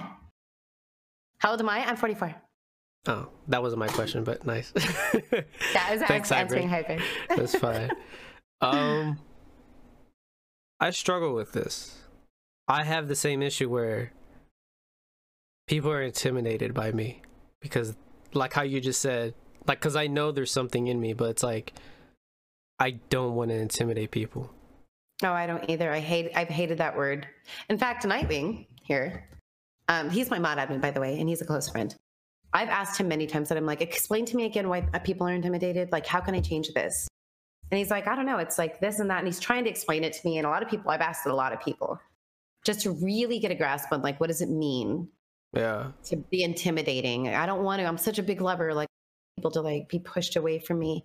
Um, but you know, I think I have understood different reasons why people can be intimidating. And a lot of the time, really what it comes down to, I think the most basic understanding is people fear what they don't understand. Period. They just fear Mhm. what they don't understand. You Yeah, know, I- it's scary. You don't know what you're going to get. I agree with that, but basically, okay, thank you for sharing, by the way. But Mhm. the question, the, the the core of the question is that how do you deal with it, though? Is what I'm saying. Are you saying like you're trying to see from their perspective why they have this intimidation towards you? Yeah, because I don't, because I feel like it pushes people away. Um, when really all I want to do is to get closer to people. And so it's it's counterproductive to me. So it's just I'm trying to find a solution. But I realize you can't find a solution when it comes to that because that's part of the draw for the right people. Um I don't know how to explain it. It's like I think this is I know how I dealt with it. going This is this is this is what I learned in this. Ready? hmm Yeah. but this is because of my faith. You're not supposed to attract everybody, Mm-mm. and you're not going to push everybody away. When somebody is meant to connect with you, they will, because it will. Everything happens for a reason. Everything's happens right on time. So the way I look at my stream, okay, my community, every single person that comes into my stream is supposed to be there on the day that they that I'm that they're there. And if they stay, it's because they're supposed to be there and they actually have a function with all of the other people to have an effect on everybody else in the community, including myself. So there's a purpose that I'm seeing. I'm seeing purpose in all of it. Um, so I had to learn that with intimidate with intimidation, there's a purpose for it, and I have to be okay with that purpose. Is that it is, it does seem like it pushes people away, and I feel misunderstood. That's just personal. And if i'm concerned about it I, I just i can become really selfish about that that i'm like love me you know what i mean? Like but at the same time now that i understand the purpose of it that i'm like well that intimidation factor it takes a really a different kind of person or somebody it has takes a chapter of their life to get them in the position to where they will reach out to you even though you have this intimidation factor and maybe that's what they need so it's like maybe they need to be strong enough to push past the intimidation to be strong enough to tell the truth I have to share with them. Do you know what I'm saying? Mm-hmm. Maybe that's a good filter for people to be ready to absorb what I'm about to pour into them because it can be a lot. So now I don't mind it because now it's a safeguard for other for them, not for me. A safeguard for them. Maybe. I don't know. I'm kind of guessing, but that's what I believe. And that's what I feel. Even if that wasn't the purpose, there is a purpose. And I do believe that. Mm-hmm. Yeah, I like how So- Hybrid says it in chat. He says sometimes it's the opposite. Sometimes people need a little push and they're waiting for you to make the first step. Some of my thing is that because I, I had a conversation with Ice Rocker last week about this, is that she feels bad for telling people what to do. And I told her it's like sometimes you have to be the lesson that they've never had. Huh. So it's just that's what I learned from it. But that's not- like learning from not- somebody else's experience you're talking about. Yeah. hmm I think that there is, oh, that definitely brings understanding. I don't think that brings experience to people, but it prepares them for their own. hmm And that's, that's what I think parents do. I think that's what parents should do. I think that's primarily what parents should do is share their lives with their children so that their children are ready for theirs. Yeah. They're learning what to do and what not to do, even the things that are unspoken. Just being real and living your life around somebody can teach them so much. And as a parent, I'm very open, completely honest with my kids, and I invite accountability from them hmm so that they can truly see what it's like to be. And I have to remind them that I'm like, yeah, like they'll come down on me. They're like, Mom, you're just, you know, you feel like you're not there for me and we just feel neglected because you're always busy working and blah, blah, blah. And they have these complaints and you do this wrong, you do that wrong. And I literally, when I get to the point of breaking down, I'm like, powwow time, which means that we all sit in a circle and everybody has a voice. We have to listen. Everybody gets to say whatever they actually feel, but you have to try to be gentle and loving. But I'll tell them, I'll just break down and I'm like, you know, guys, I'll be honest, I've never done this before.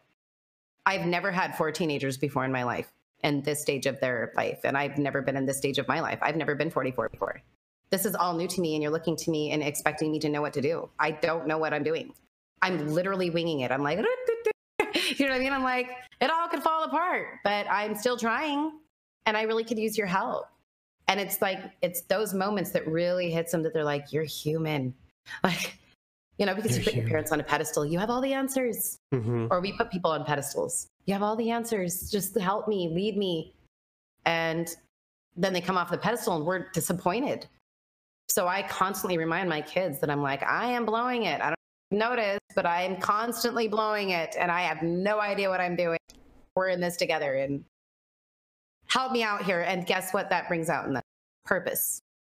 They start blooming in their own gifts because now they want to help because they realize she doesn't know what she's doing. Let me step up with what I, what I have to offer. It gives them purpose, sense of purpose, and that's what they need because they're the- here for a reason. Where's their father? Uh, so my first husband um, is my oldest, Isaac. Isaac is my oldest. He's 20. His father um, has been gone. We lasted a year, and then he got. I didn't want. I didn't want children. Never want to be married. I like already compromised getting married, but I was like, oh, we're adventurous. We're gonna travel. He was kind of a nomad like me. He was like, it, you know, that like gypsy, that gypsy freedom going on, and Mhm. it was just going to be exciting. And then he decided a year in that he was a child, and I, he was like, "You need to, you know, you're my Christian wife. Like, you need to get me children." And I'm like, "We agreed no children." I'm like, "Okay, fine. You know, I this is my job, and I'm all you're going to have. So I will, I will, you know, I'll give you a child." The minute I got pregnant, he freaked out and left. So he's like, "I'm not." I'm not father material. And he took off. So I was like, ah, it's okay. I'll just throw Isaac in my backpack and we'll go. I, mean, I got a little buddy now. So I did that, and then the second, my second husband was the other three, um, their father, um, and I was with him for ten years, well, nine and a half years. But he had, he was an alcoholic and a gambler. He wasn't. He was secretly for a good, um, the whole time I was getting to know him. But as soon as we married, then it came out. I'm like, how did you hide this this much? Like, it's you're how did I not see this? um, because he wasn't really throwing himself into it. But at that point, he threw himself into it and he was like living a wild life. So he was gone all the time. He'd be gone for like weeks at a time. I was very devoted. No matter what, he'd be like, you know, strip clubs or hot tub parties with girls and or doing God knows what. And he'd come back and I just forgive because I knew the Lord. You know, at this time I was saved. So I was like, I'm just going to keep loving you. I'm like, I'll chase you down the street and overcome you with my love. You ain't going to break me. But the minute my children are hurt by it, and they were, once he made us homeless, like he, I'd worked really hard. I separated from him for nine months, moved down to Las Cruces, New Mexico from Cheyenne. He was, I left him in Cheyenne. I'm like, go find the Lord yourself. Go get yourself together. When you're all put together, I'll still be waiting for you. I waited for all nine months, didn't really talk to him, um, didn't divorce him though. Raised the kids by myself, established my own home. I was homeschooling and working a full time job. Like I was doing a lot. And everybody, his family and friends were like, he's changed. He's like in the Lord now. And so I let him back in. And within three months, he made us completely homeless. And I was had zero in the bank. I mean, all my savings broke my car. Like it was just too much of a temptation. There's like gambling halls like every corner in New Mexico. And and that was the point that I'm like, and now we're done because you just made us homeless and now you're hurting my children. And I'm like, Mama Bear comes in. Like, I love you from a distance. Like, I will never give up on you. I, we're still friends. We've been friends since then. Like, he's still a friend, but it's, I, you know, my trust level, of course, is like, I wouldn't touch you with the, do you know what I mean? I'm like, never again, never again. I don't believe in once something's done, it's done. And I'm okay with that because the relationship changes. And now we're friends and I love him from a distance. But um, yeah, that's, that's those two. That's their fathers. So, but he's followed us. So, so one thing I will hand, I will give this much to him. He, no matter where we've moved, he's been homeless and everything just to move and be around the kids. And he's still trying to get here to Texas and be in San Antonio so he can have visits, so he can spend some time with the kids. And that's huge to do that for the last, what, another 10 years, uh, more than that, maybe 15 years, last 15 years. So you just so how is it raising the kids by yourself? I honestly don't know how I've survived it. When I look back, I'm like, it only is God, truly. It's, I can't even tell you how difficult um, yeah, like people are like, you know, hats off to you, single parent. I'm like, you don't. How crazy and how stressful. Because one of the biggest stresses is that I have to be both mom and dad. So I can't be the nurturing mom that I want to be. I have to be the stern dad because I'm outnumbered. I'm like, I don't know if they noticed or not. I'm outnumbered. I'm like, so one of them rises up, two of them rises up. I can maybe handle them when they're young. Three of them gets a little out of control. Four, I'm outnumbered. Like they will overtake me. Do you know what I mean? So I'm like, I have to keep things. So I raised my kids. I didn't have a mom that was around me growing up. So I didn't know what it would look like to be a mom. Like my brother raised me pretty much. Like he was my everything. And he was terrible. Like he was, he didn't, do, he did his best, but I'm like, he was a couple years older than me, right? So and he was like into drugs, and he was, we were skater punks. That's we were just troublemakers Mm, and running away all the time and thrown in detention homes. Like that was my ex- experience. So all of a sudden, I have these four souls that I'm a steward over, and I have to raise. And I'm like, I have no idea how to do this, um, but I'm going to do the best that I can. So, in order to keep the peace and keep order, keeping order in the house, I learned that from the army. So I'm a drill sergeant. Like they used to call me drill sergeant. As a put down, they used to call me drill sergeant, but I'm like, don't make me drop you. I'm like, say it again. I'm gonna drop. I'm gonna drop you. You're gonna give me 50 right now. Like I used to have them physically like punish them by working out. You know, that's the, that's the only new thing I knew about parenting was this is what the army taught me. Let's try this, a pecking order. So they were raised in a pecking order. Like the oldest answers for the youngers, and you know, they all answer to the one above them. Is it still That's- like that? Mm-hmm. That's that's dope. I like that. Yep. It's the only way I knew how to do it, how to keep order and not have all hell break loose. But in order to be a drill sergeant, my nurturing side had to be pushed aside. And when that comes out, they're like, Mom's a nurturer, everybody jump, you know? And it's like, what? Like they all jump on me and like take, you know what I mean? So it's like, I had to try to balance that throughout the years. And let me tell you what, my kids have been, they've missed a lot. They've missed a lot of mothering. They have a father that's not even a dad, that's not even a man. Do you know what I mean? It's, Mhm. it's, how hard is that for them? That is so unfair to them that they didn't get either. They didn't get a dad and they didn't really get a mom. So that they got a drill sergeant. And I'm like, I'm so sorry. I love you. Like, I, I don't know. I'm like, I didn't know what else to do. But here we are and we're all safe and healthy. And look at you guys are absolutely amazing. Like, they are the coolest people. Aside from the fact that they're my kids, they're just cool people, period. Like, I would be friends with all. Like, they bloomed, but they have a lot of, I know they have a lot of hurts and stuff that they haven't even confronted yet because of it. So that's unfortunate. How do you You know? handle that though? How do you plan to handle that? Um, well, I know that it makes them who they are and it's making them who they're supposed to be, even when it's hard, even when it's like, I'm watching and I'm like, I wanted better for you. What is better? What is Mhm. better for them? I want them to co- accomplish their task on this earth. And if this is what it's going to take for them to be trained, we're in training right now. This is training down here. You know, Mhm. according to my faith, we're down here, what, 70 years? That's nothing compared to eternity. I'm like, take this 70 years to train. This is boot camp down here. And if it's hard, it's okay. That's good for you. Like boot camp. If you're like, your muscles are getting ripped and torn, that's a good thing. That's not a bad thing. Does it hurt? Hell yeah, it hurts, but it's good for you. And it's the same thing with them having tragedies in their life. It's the same as us facing loss. It's good for us. We just don't realize it at the moment because all we feel is pain hmm but it shapes us and makes us capable of doing what we're called to do. And so I, that's how I plan on handling it is just going with it and just doing my part to ease the pain as much as I can, but still let them grow by it. You're badass. Thanks. Thank No. you for the support, man. Yeah. like you're doing you're like I see it in the chat too. Like you for the circumstances that's been given to you and what you have to handle, it's turning out extremely well due to your methods and your heart and your spirituality all involved. And I congratulate you on your success so far. Ah, thank you. I do find that a success is that we're still we're still here. We're still hanging in here and still learning. Mhm. I and I appreciate that because it's been a really all God. I can't even take credit for it, to be honest. I'm just like, thank you. I, it's not me. Like, I'm literally like, I'm like the misfit of God's family. I'm like the bad girl of God's family.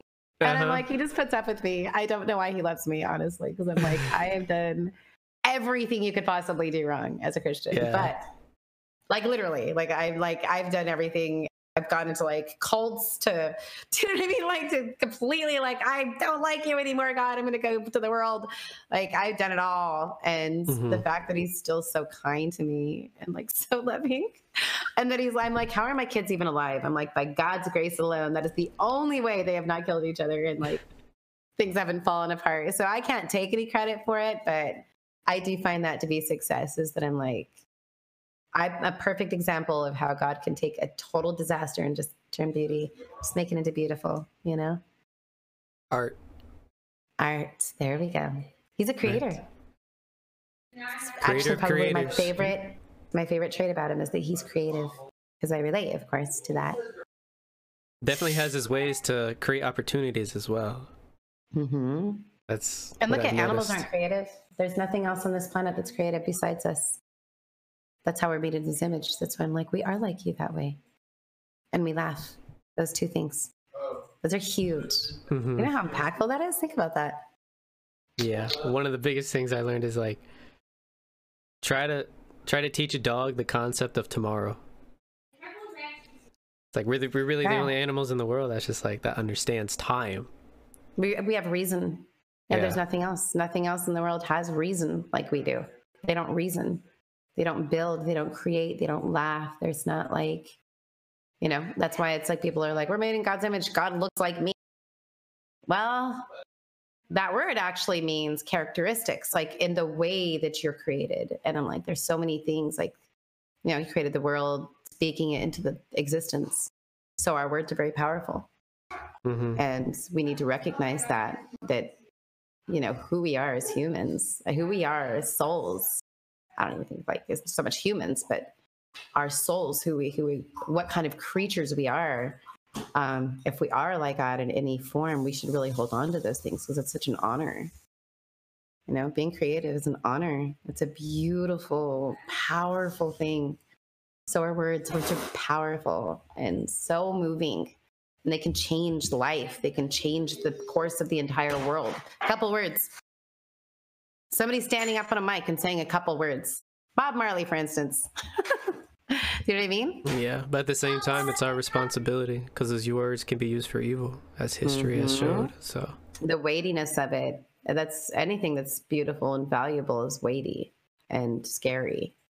You know, there's a lot of responsibility that you that you need to take with that. And people can be so irresponsible. It makes me sad. And I'm like, you're going to regret so much at the end of your Mhm. life because you just don't realize how powerful you are. You know, all these people feel so weak and scared and they just want to, like, there's a lot of suicidal people that come into the stream and I'm like, you seem, you, you think that you're weak, but you're so powerful.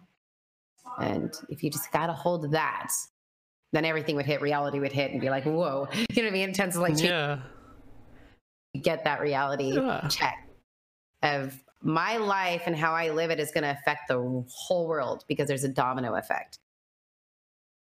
Right? really all it is. Yeah, I affect five people who affect 10 people who affect it is going to change the world. That thing, that path that God has me going on in the world that hmm changes everything.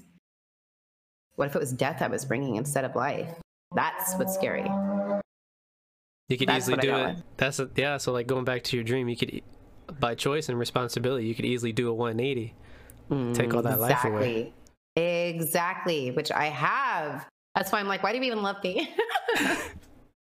I'm like, I have failed. I'm a failure. And he's like, I love you. It's like no, you're human. here." Is what you He are. like spanks me and then he like cuddles me. And I'm like, thank you. I needed that. He's so easy on me. Actually, that is so easy on me. I'm like, am I weak? I'm like, is that why you're so gentle to me? It's because really I'm fragile on the inside. I look tough on the outside and I am tough on the outside. But beyond that toughness, I'm extremely fragile. And God knows that. So he handles me very fragile, like very That's- gently. That's something I learned in the military. It's like the harder the sh- the harder the shell, the softer the inside. Mm-hmm. That's what I realized. Yeah, yeah, it's so true. It's awesome. Okay, so let's get Uh-huh. so let's get into the whole why you're on Mixer. So how'd you even start streaming? So by accident, um, like I was saying, I was saying earlier briefly, I told, um, I, I didn't even pick Mixer. Mixer, Mixer picked, chose me. like Mixer picked me. No, um, basically just because I'm on, I was on Xbox and they changed their name to Mixer, and I realized that they could record your VODs. You know, and I had we had done the people I was playing with, usually on Destiny or Overwatch. Like we would just do stupid crap. Destiny, we would do all kinds of stupid crap that was hilarious. So I had to record everything. My Xbox got full, and I'm like, wait, this program records your VODs? I'm like, I'll just do that. Started broadcasting, got people into the stream, um, showing up on my they showed up on my screen and I'm like, Are you in the game? I know nothing about streaming at this point, like nothing. And fell in love with them. They taught me everything, you know, told me plug in and connect. We want to see you. I'm like, why? They're like, because we like watching your reaction. I'm like, oh, that makes sense. Exploded and grew. All of a sudden, became a big streamer before I even knew what I was doing. And thank God for my community. Honestly, it's just kind people that came in in my community and taught me like, this is what you do. This is what a green screen is. Like, this is this is how it should let this this is how the chroma key works and you should Mhm. use this app like i literally was carried as Yeah. a streamer. I even grew by being carried by other bigger streamers.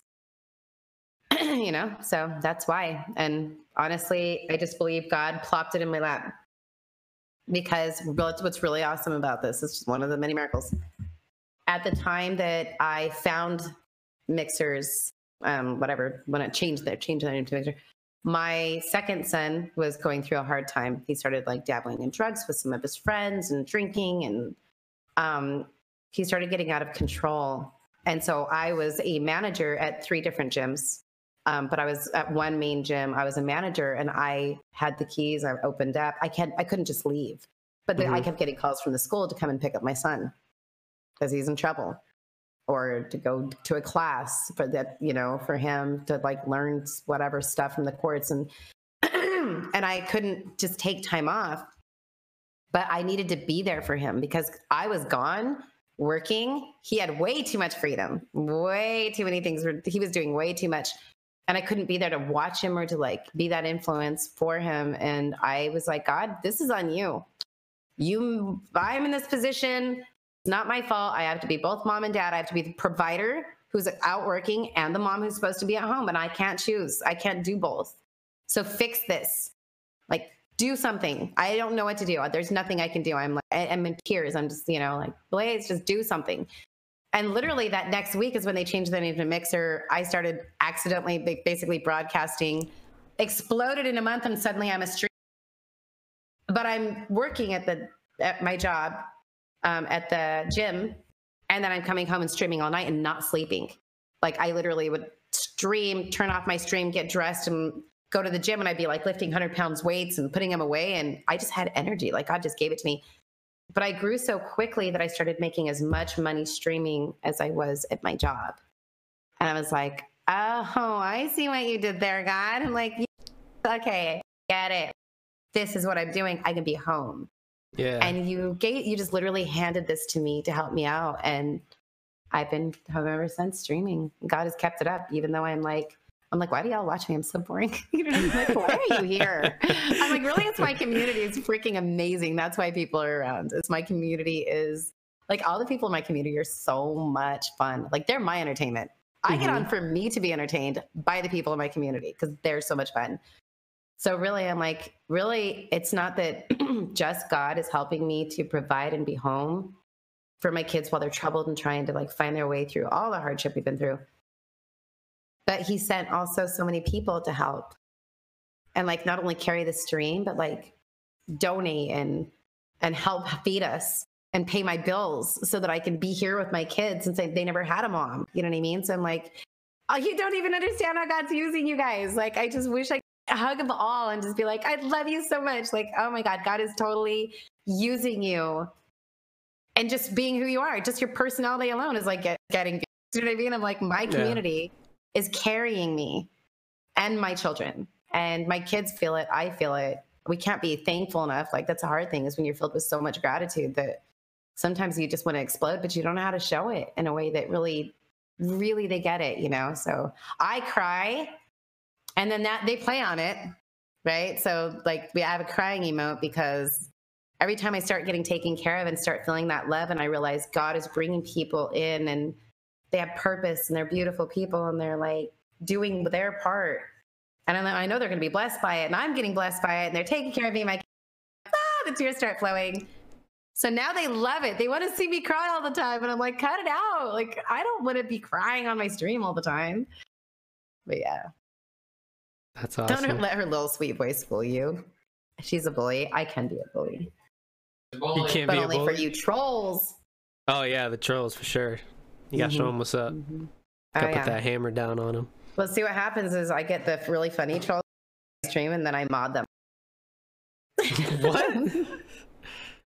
really? All my mods are so trolly, but they're like the good trolls, not like the bad trolls. So when the All actual, so when the trolls come in, they know how to out troll them. Oh, they fight over who gets to eat them first. like they are hilarious. It's I'm like, what did I do? Like That's I took the two actually- top trolls. That's actually great. You just gave me a Mhm. huge idea for my. Okay. Yeah. It's almost like That's taking the criminals and turning them and, and putting a badge on them.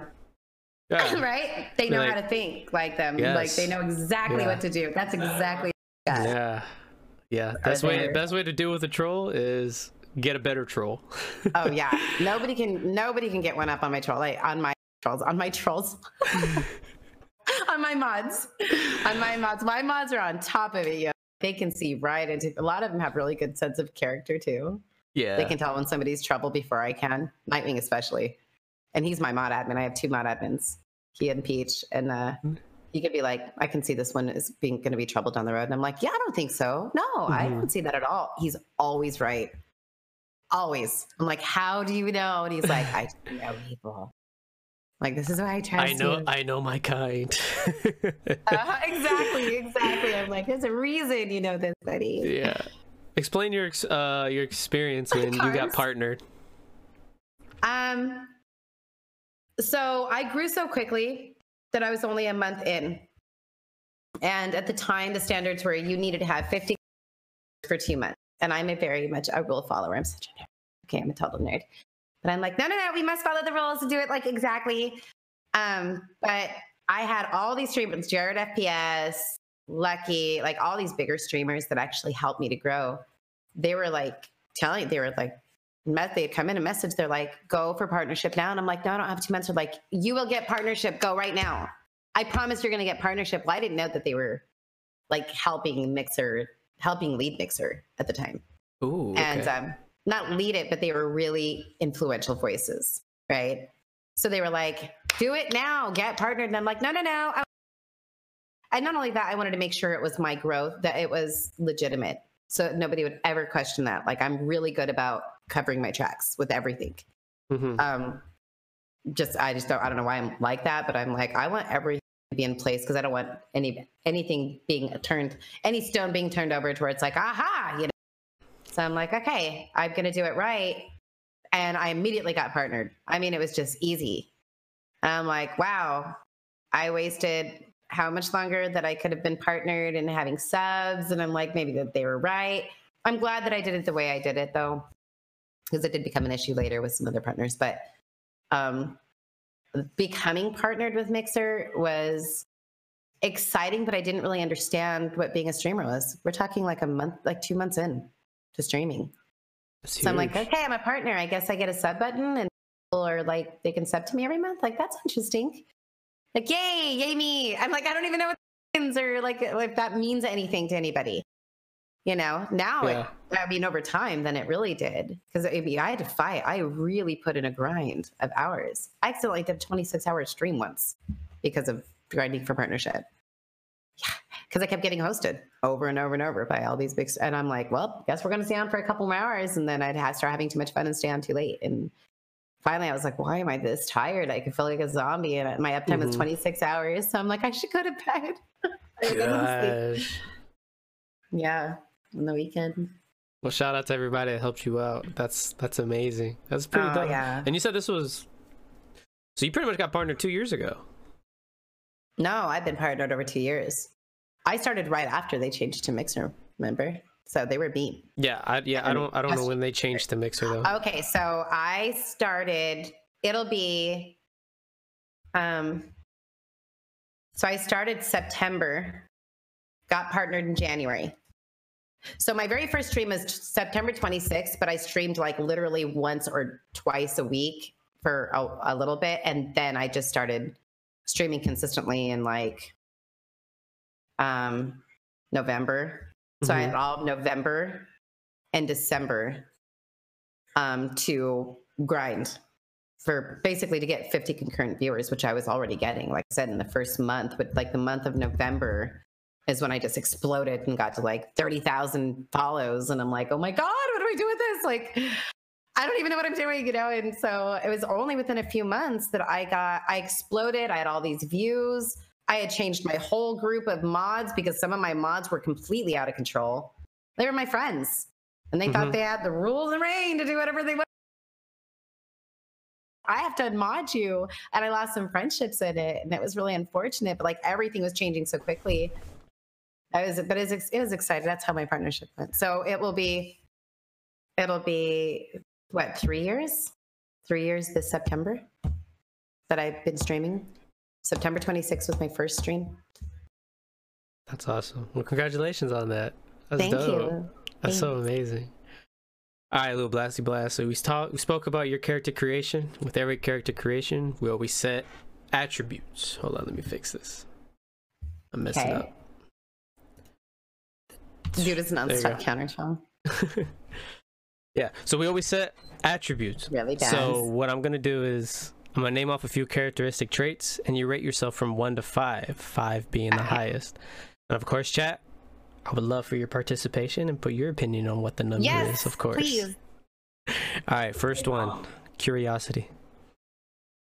Mm, five, easy.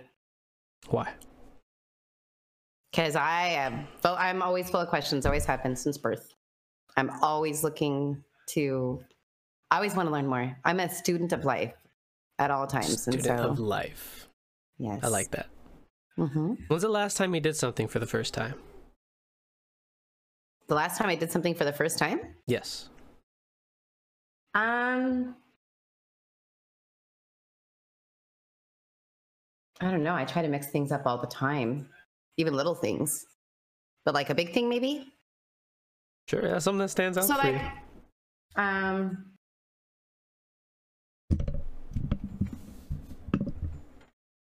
well, I cooked something I've never cooked before recently. Which was what? Um, what was the last one that I cooked? Because I always try to like cook some, like cheesecake's gonna be my new one. I've never made a cheesecake. That's actually gonna happen this week. Um, what did I cook that I had never cooked before? I think I told you guys. And I'm like, look, I've never done this. I don't remember. I don't remember what it was that I cooked, but that was something new that I did. But I do that stuff all the time. Like anything that I do normally, you know how like you do things the same way. There's like a way that you do stuff. Like you shower the same way in the same order all the time, right? Try Mhm. mixing it up just to throw yourself off. It's fun.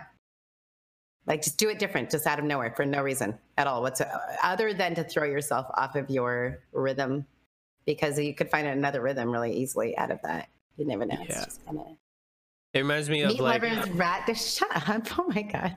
I remember trying out like when you put on like pants or shorts or something. We always have that one leg we put in first. hmm Yes, I tried the opposite leg a few times. I'm like, this is freaking weird. It feels weird, right? yeah, it's so Yes. weird. It keeps so things weird. fresh. It Yeah. really does keep things fresh and helps you. You know, I think it's a good practice of um, adaptation. You should be adaptable because life Mm. never goes like you plan it ever.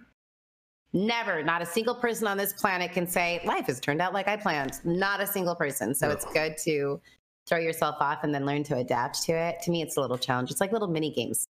So as far as doing something I have never done before, um, I do it all the time. It's like little mini games. I'll do something differently than I've done it. I think the the newest thing I've tried is actually getting on stream and doing deep, the deep end, which What do you mean? is so a deep end is something I started on my stream, which is getting on and opening up like I am with you right now It's like an emo podcast. instead of being the streamer because I kind of had this view of what a streamer should look like for years. And I finally was like, you know what? I'm just going to completely throw that out the window and just be me Mm. on stream live and be Good move. completely open. And I, I called it deep end the deep end because I normally run extremely deep at all times. But people don't know that. They didn't know that on stream because I'm like playing video games and laughing and being goofy or being like aggressive and competitive. And that's the only two sides they knew. They didn't know that part of me. So I throwing pottery was a new thing. And I kind of opened up a little bit with them there and they liked it. And I'm like, what if I threw my whole image of what a streamer needs to be out the window and stopped trying to do my job and just was me on stream? Like, God, can I do that? Is that being like good? Am I a good steward over my job if I do that? You know, and so I had to like pray about it, but I just went with it and now it's, I love it.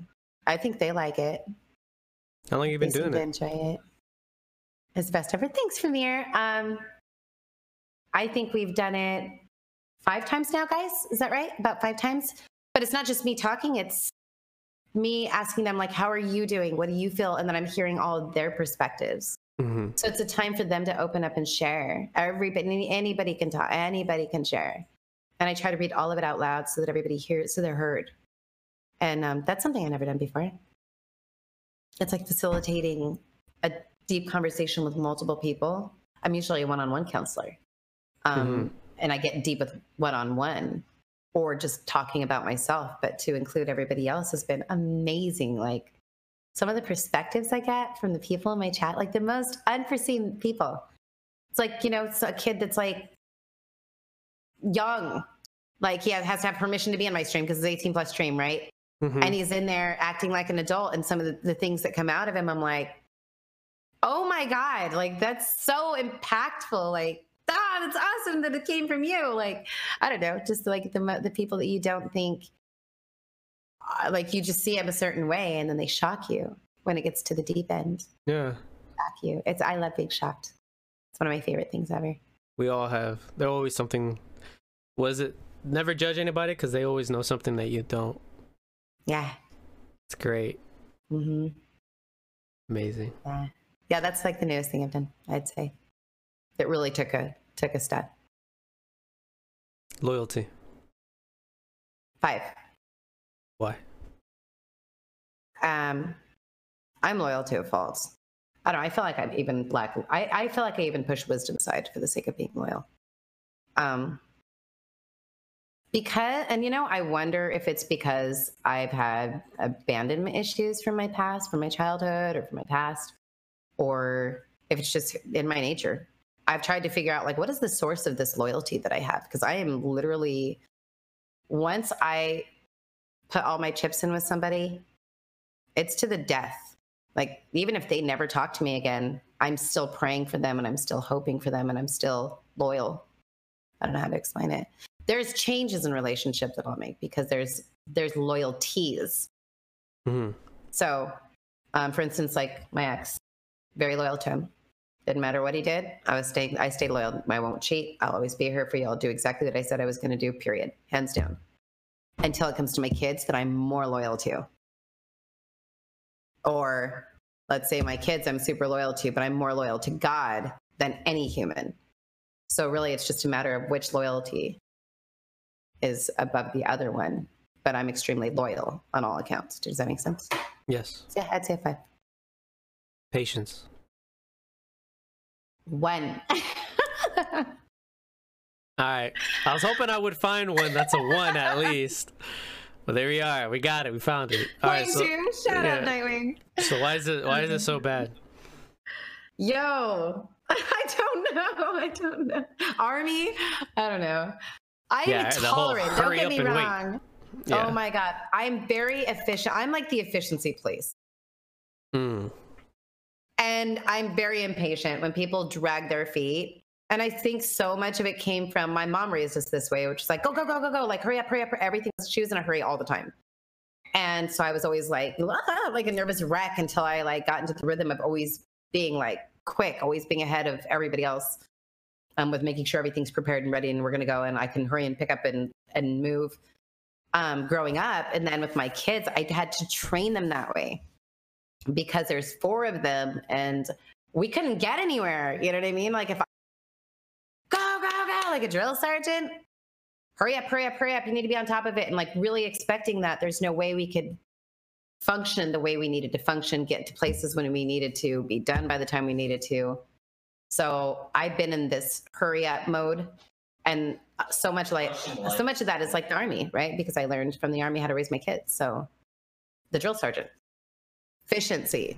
You know, there's no waste. You can't waste time. Like, but then it's hurry up and wait, and you waste a ton of time really in the middle. What exactly did I learn? I don't know where I got this from, but I tell you what, I am I can be very impatient. And what's funny is it can come across as intolerance a lot of the time, but I'm actually an extremely tolerant person. But I think I'm split. There's like the warrior side of me that's just like so intolerant, and then there's like the super soft side of me that's like too intolerant or too tolerant, too tolerant, and then intolerant. So, what challenges that line for you? Um, my goals my my motives. So like let's say I'm in a game, okay, a lot of it is like the game that I play on stream. Let's talk about stream. Mm-hmm. If I'm playing a game that's chill and I just am in the mood to have fun, I'm tolerant. I'm not. I'm more patient, um, and I know what to expect. So I don't have like this goal out there that I need to accomplish, like win the game. So let's say um, sub days. I have sub days every Tuesday. I already get into more of a chill attitude on Tuesdays because everybody's at different levels. I'm not going to expect us to win. It's not a standard that I feel like I need to reach. And so I throw the standard out and my focus is fun. So, of course, I'm going to be more patient and tolerant with everybody mm-hmm. and more patient with how long it takes them to get into the stream and how long it takes them to get into the party. Now, inwardly, I'm like, hurry up. You know what I mean? Like, like, but I hold it back and like practice patience. Whereas if I'm playing a game to win, I do not put up with crap. I'm like, no, wrong, do it again, do it better. But that's how I was trained in gaming. I played with really, really good teams, like semi pro people. That's who I learned gaming with. And they were, they would put me down, they'd scream at me. Like we'd do Destiny raids, and if I blew it, the whole team would scream at me and put me down. Like you got to be thick skinned. Mm-hmm. Like they're like, how could you do that? Why would you do that? Why didn't you? Don't you? Stupid. Like they were abusive almost. But I got trained. I'm used to military, so I'm like, that is nothing. Like that didn't mm-hmm. even phase me. Yeah. I'm like, you're right. It was my fault. I won't mess up again. Watch me, and I would improve. And that's actually how I became a better gamer very quickly. So I appreciate it, but I come across that way in a stream with people that are not used to that, and I'm like, oh, they don't like that. And I'm like, oh, I should probably take a little bit, but I can still show a lot of impatience. Nightwing hates, he hates it. He's like, I won't play with you because you scream at me. I'm like, I'm so like such a failure. I'm so sorry. I do love you. I swear. Yeah. Ad, uh, adventurous. I think she's more patient than she thinks. Ooh, that'd be nice. Yeah. Adventurous. Yeah. Um. Individually, five like serious five. I'm so I'm like I even now I'm just like what's next? You know what I mean? Like my bucket list. I'm like I just the bucket list just keeps growing. The more I accomplish it, the more it grows personally. But as a mother, um, I can't. I can't be this event. I'm the wild one of this family. I'm more wild than all of my kids. Mm. Like I'm the wild child here. So they it took four of them to calm me down. And they know that. So they're like, Mom, like, okay, mom, like settle down kind of thing. And that's I can do, oh, yeah, I can be risky. I can be risky and they're more level headed, I think. So, um, but I'm the adventurer of the family. So I'm like, let's get up and move, guys. I'm like, let's just move anywhere. They're like, why? Why would we? And I'm like, because we need to move. We need to get out of here. This is terrible. Like Albuquerque is like the worst place we've ever lived. We're moving. Like, pick a place on the map anywhere. And they're like, well, I don't know what. Like, what about the schools? And what? I'm not even thinking about like what schools. Like, mm-hmm. I'm like, let's just go. It'll be fun. Just let's just like, I'm like, let's just throw a dart at the map and we'll just move there. That's me.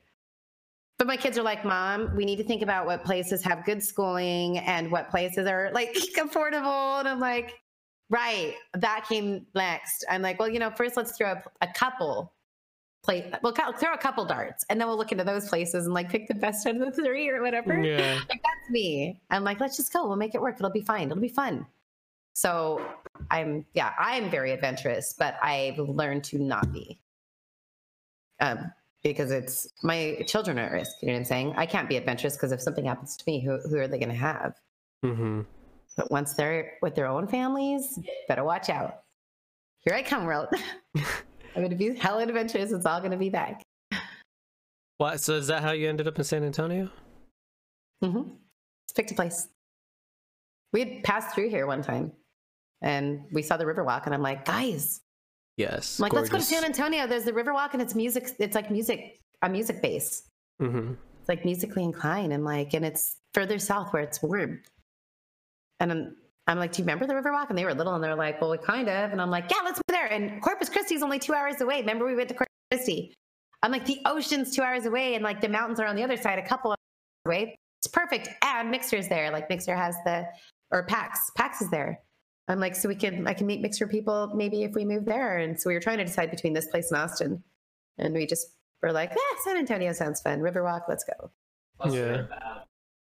Have you? You haven't checked out Austin yet? Mm-mm, never been there. That's an adventure waiting to happen right there. I know. I- We asked a lot of people, and people are like, "Well, Austin's great. There's a lot to do for like when you're older, but for teen for families, um, San Antonio is more community based." And I'm like, mm. "I'm like, they're young enough to where San Antonio will work, and then once they get a little bit older, maybe we'll."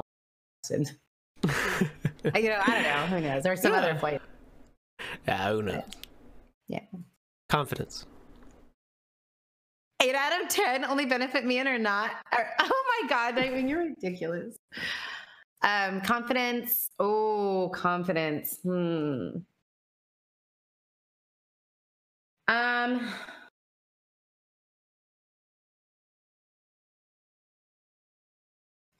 Out of five, I would say three, Mm, two and a half, three. I'm confident in the fact that I'm going to blow it. Does that count? Just kidding. like I'm going to not do it perfectly, and I'm not. I'll never meet my own. Standards. I'll never do things up to my own standards. My standards are extremely high for myself. is Um, that is that what interferes with your confidence? Because you have high standards.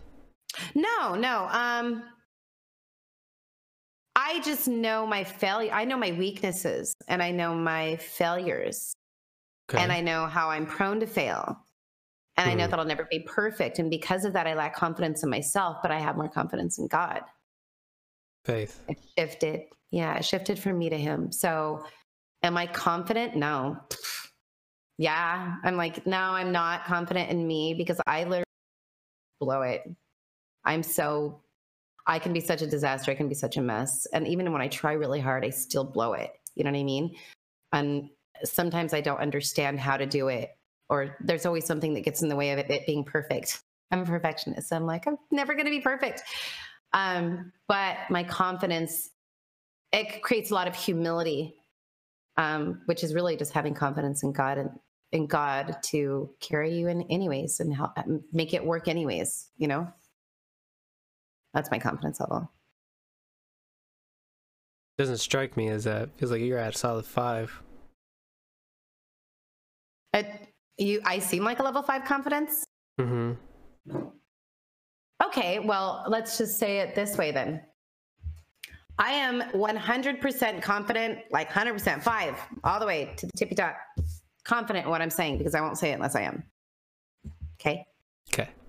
I'm 100% confident in what I believe, or else I wouldn't believe it because I don't believe in doing half anything. But in my ability to be okay, let's just talk about like normal confidence, what other people consider confident. Am I confident? Do I um, think highly of myself? No. No, I don't. I'm not confident of my looks because I see my flaws.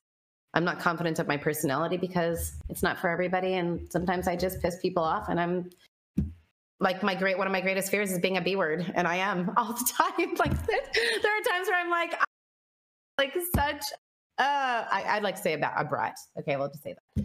I come across as such a brat. I'm a little aggressive. Okay. A little passionate, a little intense. And it comes across as like, I can be really bossy and I don't like that about me. Like I don't like coming across that way, and I'm working Mhm. on it. Um, so I lack confidence because of that. Um, but I'm I'm cool with that. Do you know what I'm saying? I'm cool with with not having confidence myself. But there, what and what I think you guys see, what people see when they think I'm, oh, you look confident, is because when I speak, I'm confident. I know what I'm talking about, or I wouldn't say it. Like I don't,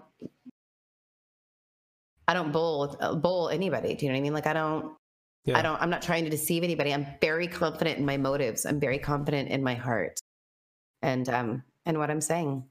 I could be wrong, but I'm open to learning. I'm like, correct me. I'll learn. I love learning. I love being corrected. But I know what I know, and I don't know what I don't know, and so that comes across confidently. So I think that's why she's a denial, whatever. Do you don't know what you don't know? Yeah, I don't know what I don't know. Okay. and I'm okay with that. Like I'll, I'll admit, I'm like I. People could ask me questions. I'm not going to just excuse my French bullshit them and like tell them something that I think it is or come up with it on the spot. I probably could, and it probably sound really intelligent, but I won't do that because it's wrong. So I'll just tell them like I don't know. Like my kids come and they're like, "Mom, you know, what should I do with this?" And I'm like, I've never been there, and I don't really know. But we could try some things. Let's try. Let's be let's see, let's try this. Like, mm-hmm. you know, I don't know. But when I do know it, I'm like, listen here, I know what I'm talking. You need to listen to me, children. Like, do you know what I mean? I'm like, no, I know this. I know this like the back of my hand. I can still learn, but this for sure I know. This is like fact. This is facts. So that's where most of my confidence comes from is knowledge. Self knowledge, where you discovered yourself. Oh no, no, because you're always discovering yourself and you're always changing. Yeah. um, knowledge that's concrete, unchanging knowledge, immutable, immutable knowledge, like um, gravity. It doesn't change. You know, what goes up must come down. Like not like there is that kind of knowledge. So things that are factual, absolutely factual, um, or things that I believe are truth but I will say them that way as well. According to what I believe, this is the truth. I know it to be the truth. You will never change my mind, ever. I'm hoping to change your mind, and I'll be honest about that. I mean, I'm Mhm. like, God is real. Change my mind. You can't. It won't ever happen because I met him. Like I know him. I talk to him like all the time, so I know he's real. I would like you to acknowledge that, like, just to consider that he might be real. Like, do you know what I'm saying? If I'm talking to someone who doesn't believe Mhm. um, and that comes across as i'm confident in my knowledge and i am confident in my knowledge but that's not the kind of knowledge that really makes me confident in talking to people it's the stuff that they can look up themselves and see as proof Yeah, right. Up. Makes sense. Yeah. Stubbornness. yes my ethnicity is european european mix all over the place a little bit of native Stubbornness. Stubbornness hmm Um, I would say, God, that is the hardest one yet. That's honestly the most difficult one Why is it so hard? because I'm a fighter, but I'm also a big lover and I can compromise. Um, You stubborn to fight, but also stubborn to love. yeah, I'm pretty stubborn. I'm only stubborn with certain areas of my life, and then other areas I'm like a big pushover. Like I'm not as stubborn. I'm not. I can. Okay. When I'm around alpha, my alphas, I'll give. I'm not stubborn. I have a lot of give. I'll I'll change. I'll adapt. I'll. You know what I mean? It's like I'm out to please. Um, but when I'm the alpha, I'm stubborn. Hmm. So I don't know, three, two and a half. Two and a half. We just have all of these be two and a half. I'm like, No. what side are you talking to? I'm like multiple personalities. I'm like, oh, wait, which one are you asking? no, Yeah. not all of them two and a half. All right, next one. This one's like two and a half. Yes. I mm. like how you're. I like how Nightwing's like. I know her better than she knows herself. what would you say it is, Nightwing? You think I'm five stubborn? She's not. I'm not stubborn with you though. I'm stubborn with almost everybody in my stream, but not with him. She's stubbornly debating her stubborn score. Oh. See how you flip that? There we go. See, because this is the side of me that's stubborn, right here. About yourself. Nightwing, Nightwing, I, I I submit to you for the most part. That makes a whole lot of sense. Okay. So we'll agree on a three. There we go. Three. Okay. I'm like, next- what's funny is the one that's saying this is the one that I actually submit to the most, probably in my stream. You're right. You're right. I'm a five. I'll I'll consider reconsider the number, Nightwing. Oh, okay. Privately. I'll think about it. All right. Next one, Blasty. Uh, Self awareness. Five. Explain that. I'm I think I'm overly aware of myself, to be honest. I don't think it's healthy to be a five on self awareness. You don't think it's healthy? What do you mean? I don't think you should be so aware of yourself. Um, Why? Because you, because you become too conscientious about your own little world, your own little bubble. You stop seeing other people as much. I think that's just through my experience. When I'm overly aware of myself and everything I'm doing, self awareness, we're talking about like, so first of all, I'm very introspective. I'm constantly breaking myself down and building myself back up just to check everything. It's like taking, it's like being a cyborg and like taking pieces off and checking to make sure everything works. Like constantly. Like in this conversation, I've done it probably three times. I know, and it works really fast. I don't know how to explain it, but it's like evaluating, self evaluation, constant self evaluation, so that I'm very aware of what I'm offering, what I'm giving, how I'm interacting with people, what is their reaction to how I'm interacting with them, how does my response to how they react, you know. I'm so aware of that that sometimes I get caught in my own thoughts about me and I become the focus for me. Hmm. And really, I just want to erase me and just see them. And it, that gets in the way. I get in the way. Of, you know what I mean? Like I block my own. If I if, if Blasty becomes the lens that I'm looking through at people, I'm going to see me and them. I'm not going to see them. So I don't want to be too self-aware. I need to like remove the lens and forget about me for a minute because who I really am is going to come out more than anyway. So I don't need to be aware of it. So I'm going to be me no matter what. But now I can just focus on them. You know, You feel like you've improved of that over time? slowly. Slowly. I'm not where I want to be with that. I'm not where I want to be with that. That's what I'll say. But I know I want to be. And I recognized that when I was young. So since I was young to now, there's been progress, but it's not been as quickly as I'd like. And it's not as much as I would like. I wish I could completely remove me from the equation altogether, to be honest. Not be so self aware, not even be aware. Just be so comfortable in my own skin that I don't need to acknowledge it. And just be like God centered and just see God in people and just love. I don't know. That- That's one of my goals. It's one of my dreams. Like that's my dream is just to disappear. Like not be so where I'm not an issue. I'm not something that needs to be handled. I'm not something that needs to be thought about because I'm fine. I'm already taken care of. I don't need to take care of me. I shouldn't be so selfish. Do you know what I mean? I don't want to be selfish or mm-hmm. self-centered. Yeah, it makes sense. It's very interesting thought Selfishness is concept. bad. Yeah, selfishness is bad, man. I don't like it. Yeah, it makes sense. All right, That's last the end of one. Actually, no, another one. Forgiveness. Five. Why? Because I'm forgiven. That's the only reason why. Because I know how bad I know how much I for, and I have no excuse. None. That's the incentive for me to forgive. And it's actually uh, I want to forgive. I like forgiving. It feels good. feels better. feels good to let people off the hook. Now, it doesn't mean lose wisdom. Forgiveness and trust are two completely different things. A lot of people take forgiveness as though you should, because I've done that too, to where I forgave somebody and attached my trust right to that forgiveness. and trusted people that should not have been trusted. And I was with abusive men for too long. But the forgiveness wasn't bad, just the trust. So I've learned since then to forgive and remove the trust, love them from a distance, forgive them, truly forgive them, let it go.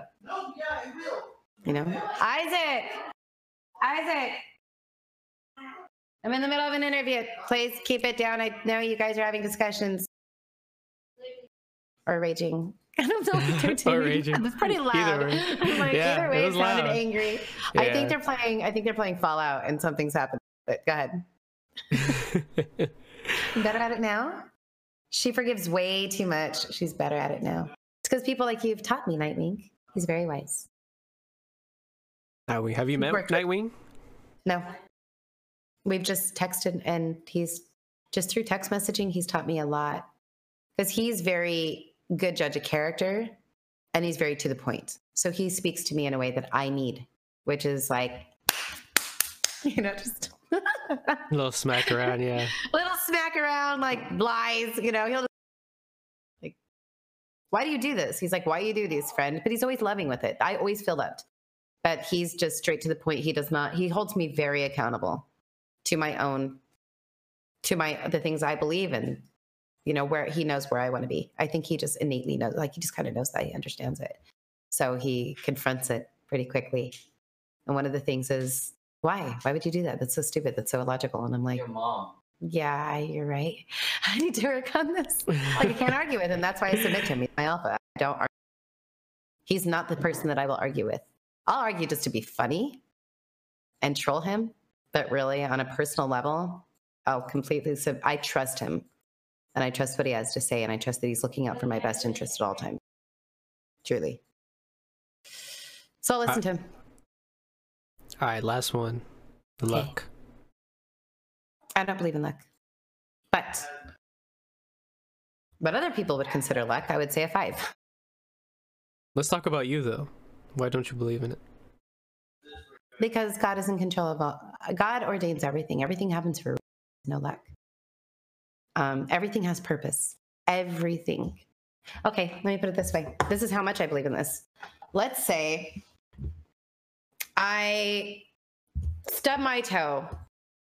It's bleeding, like it hurts, like something, like it hurts, you know. And I was, I had the skiing trip planned, and I don't ski, but I had a skiing trip planned. I stubbed my toe, and it really hurts, and it's swollen, and I'm like cursing God, and why has this happened to me? My life is so okay. But in reality, what happened was I stubbed my toe because I sneezed and I wasn't watching where I was going. But I sneezed because a particle of the air of the dust came and landed like in my nose and made me sneeze. Okay. But if I had not stubbed my toe, if that particle of dust had not fallen into my nose, made me sneeze at that moment, and stubbed my toe, I wouldn't have taken 10 minutes to wrap up my foot before getting to work. And if I hadn't done all that, I would have gotten in a car wreck and my children would have been killed. And now I'm living a life without my children. So I look at everything that way that I'm like, who's in charge of the dust of like that particle floating through the air into your nose? It has to, in order for you to sneeze at the right time, in order for you to stub your toe at the right time, in order for you to take the 10 minutes to keep you from the wreck down the street, because your children are supposed to live another day. So everything I see is connected that way. Everything happens for a reason. So how do you equate luck with that? They don't fit on the same they they can't fit on the same page. They they're contrary. They, they contradict each other. Reminds me of a.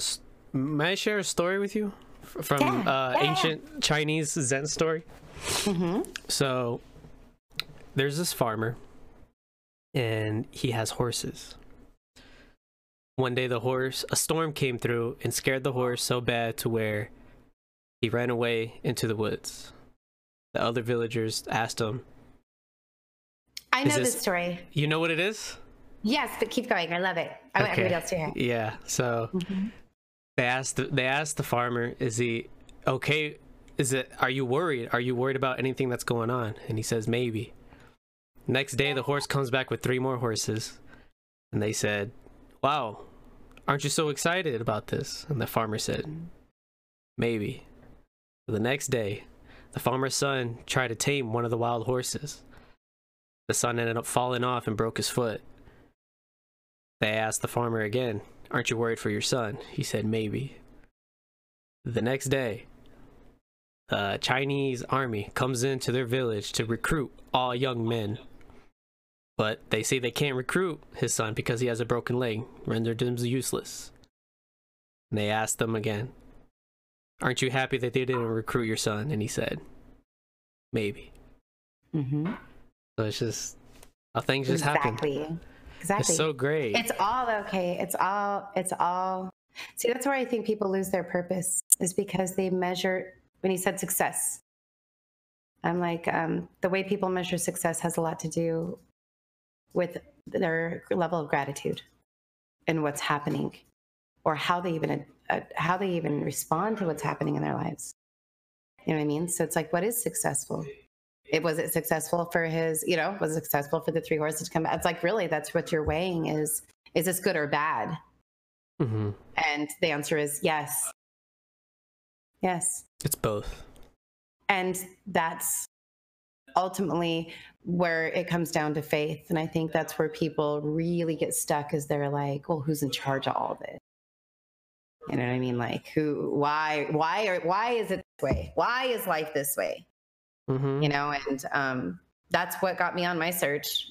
And i wanted to ask all the questions because i'm so curious. I'm like i need to go find the source you know and uh, even loss even pain there's questions i still ask god that i'm like why would you create loss? Why would you make us hurt this bad? That doesn't make any sense to me. Like couldn't you have helped us to understand it in a better way? And the answer is obvious. No not if he's perfect if he's perfect, this is the best way. Even if I don't understand it, even if I don't like it. But trust, trust. And um, that's what I find successful is trusting. That's where my greatest success is going to be. And that's going to be my, that's going to be what I always strive to is to trust God more and trust myself less and my own intelligence, you know, because I don't know anything really. I'm going to look back on this, this all at the end of it and be like, whoa, that was completely different than what I thought it was. You know what I mean? Yeah. I'm going to be thankful for things I was never thankful for.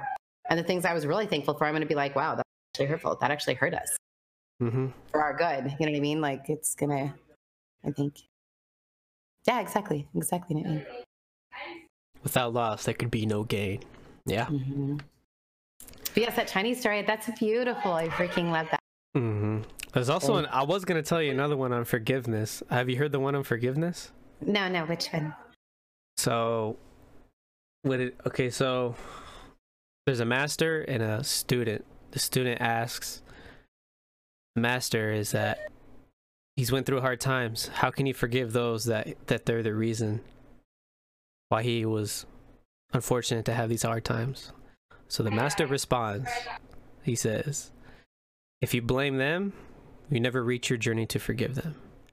If you blame yourself, you're halfway there." But if you blame nobody, you have forgiven them. Mm-hmm. Yeah, that- that's. That really helped me out a lot too. I was like, oh, I want to repeat that one. I actually want to keep that one. That's something I'm going to be sharing again. I'll tell you after the show. we'll write it down somewhere or something. Yeah, please do because I've Yeah. actually been. Ju- I just recently one of the. I actually just confronted that very thing, as I'm like, you want to find somebody to blame, but you keep flipping back and forth between it's them or it's me, or it's them or it's me, and neither of Mhm. those are going to get you where you need to go. But that's a perfect way of putting that. I'm like, oh my god, right. When you have nobody to blame, is when you know that you've forgiven. Like, ah, that's gorgeous. It's so simple. I wish I could like say things as simply as that sometimes. yeah. Well, long story short, it definitely helped out um, cope with my father's choices of being a alcoholic. oh yeah, I can imagine. it- yeah, we'll talk more after it, but that's definitely what Yes. helped out with, of course. yes. I, little blasty blessed. We talked about your character creation. We sat your attributes. Now, you're off to your main quest. Okay. Let's So go. what is so what is your main quest? uh, my main quest? My goal? Mm-hmm. I guess like a pretty solid because after this is going to be side quests, so it's like short term goals. So basically, look at it as a main a main quest as like pretty adventurous, end long term, result, the long term. Okay. a long term. Um, being more like God. That's it. And everything that I do. Stream wise, um, long term since this is also considered a long term goal. So there's like the earthly one and then the heavenly one. Okay, so the heavenly one, I want to be more like God. I want Hmm. make to see less of me and more of him in my life. Um, that's that's the major one, the major heart one.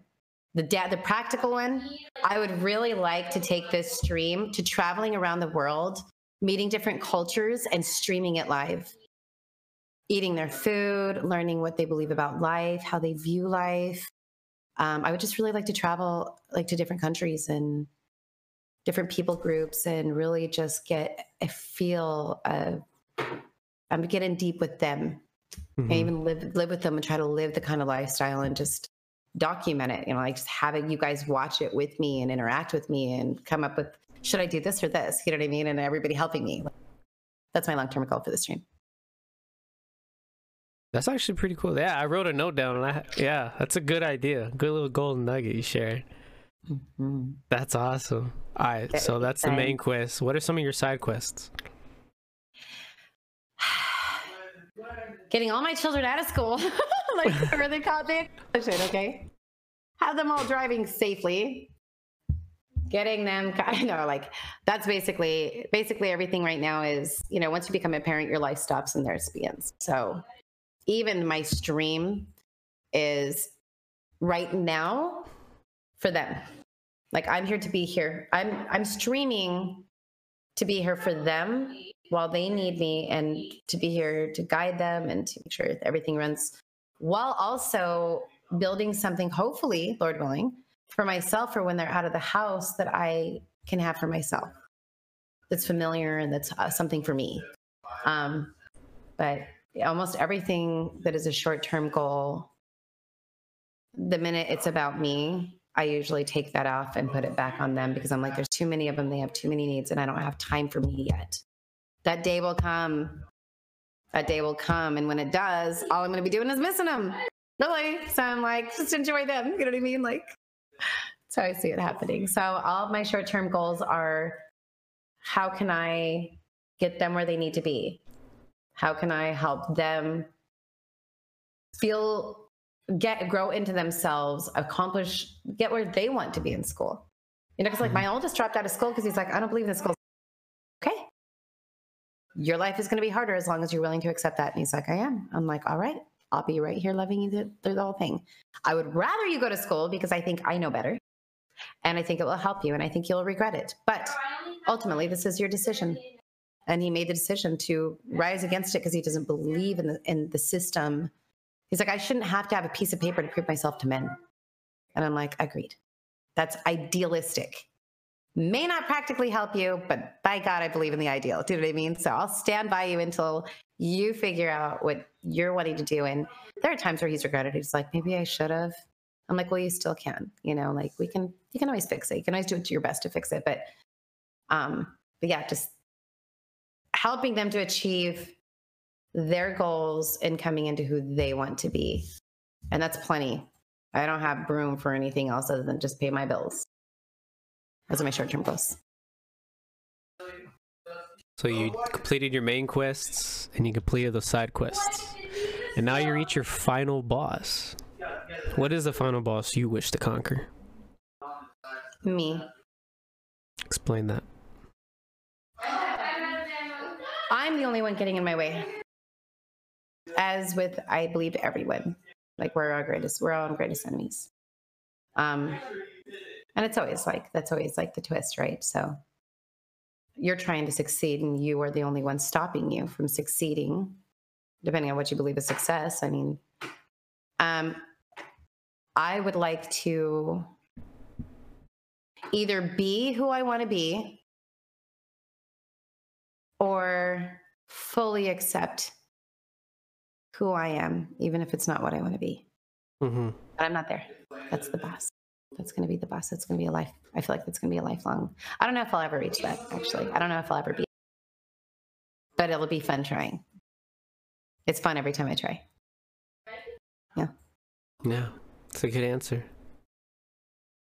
Oh, your kids are a little loud, by the way. I'm so sorry. They are, guys, you're really loud. Is just it- tell 'em- just tell them I 15 turned my more gain minutes. down. I turned my gain down. It's weird that you could. Oh, it's because I put my mic on this side. Oh, okay. So you're Oh, picking up that.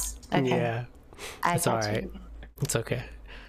Well, say you do conquer your final boss, and it hits game over. What is the legacy or impact you wish to leave when somebody opens your save file? Honestly, I would like them to see a giant arrow pointing up. That's it. What do you I want to that? be an example. I just want them to know that they're.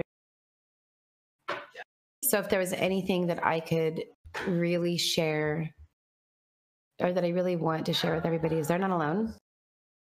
As there are two things. Not a single person on this planet is going to understand you. But there is one person who will. It's not on this planet. Do you know what I mean? It's like there's one person. And I believe that will change everything for the good. And every single person is that one relationship, that one encounter. Um, so if there's anything in my save file that I want people to see as an example of that, of what God can take, like this mess that God can take and turn it into something still messy, but really um, purposeful, useful, like with a reason to live, with love for life. You know, I just think if I can serve as, as an example, I mean, really, I want some people to look at me and be like, man, if God can, if God can take something like that and make it successful, I, there's going to be no problem. I want people to look at that and see that. I think that's why God let me be like the um, misfit of the family Mhm. is because I don't mind him using me as an example. So I'm like, well, I'll just throw, I'll just throw it all out there. Like, yo, if you only knew how much I blew it, and look where I am. Like that's all God. Like he's just that that con. He's that loving. You can actually count on him. Like that's what I want people to see. And the safe. I want people to see that all this, or all the knowledge I have, everything I'm sharing that hits the soul, that all came from him. Like it's all him. Like he really is amazing.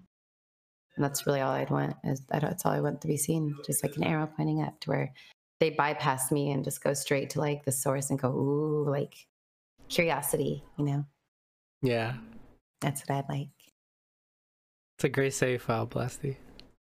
Thanks. Thank you for doing this. I feel so honored. Of honored. course, of course. I'm. What you mean? I'm honored for you to be on the show. What you talking about? Ah, that's kind. It's kind. Yeah, of course. Awesome. All right. So for the people that are listening, if they don't know who you are, uh, where can they find you?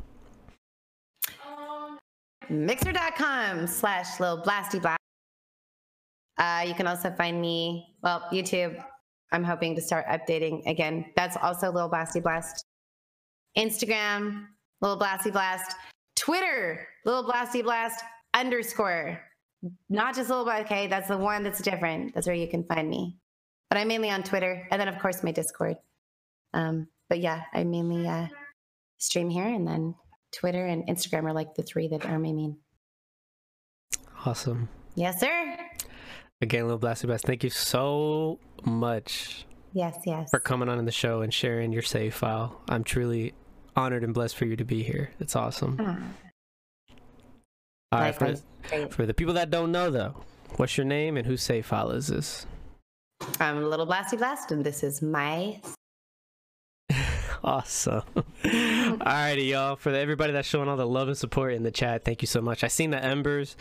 Thank you again for all the donations. You guys really was that little icing on the cake to this show. You guys make it more live and more interactive, and I'm truly Mm-hmm. honored that y'all giving me your hardcore currency, which is time. And I feel like the only currency as humans we have is time. And thank you so much for everything. Bushman Gaming, what's up, man? He's actually what's up, Bushman? Dang. But anyway. And there he goes with the Oh, Ember Train. Hey. oh man, this is awesome. Ember, hi. Yeah. Thank you so much, Bushman. You're amazing, man. He's actually that's dang, bro. Okay, this ain't about me right now. All right, thank you so much. He's like, Jeez. "Dang." yeah, thank you so much, dude. Um, but yeah, uh, hybrid did mention that the audio did go out when you said your uh, your ending motto. So if you can, if you want to do that again for us, please. the the who I Safe am and but Yeah, um yeah. So I am little blasty blast. It di- it did it again. it did it again. It's so weird. Is this God? Is this God doing this? What's going on? It's so weird. Yeah, it did it again. Yeah. Scream it from the rooftop. yeah. We gotta get it though. We gotta get it. We can't give up. Let's get it. Okay, okay. Are you wanting me to like get it from the chest? Yeah, listen. Do you. Do the best you. Okay. My name is Little Blasty Blast. I can't do it. I can't do it.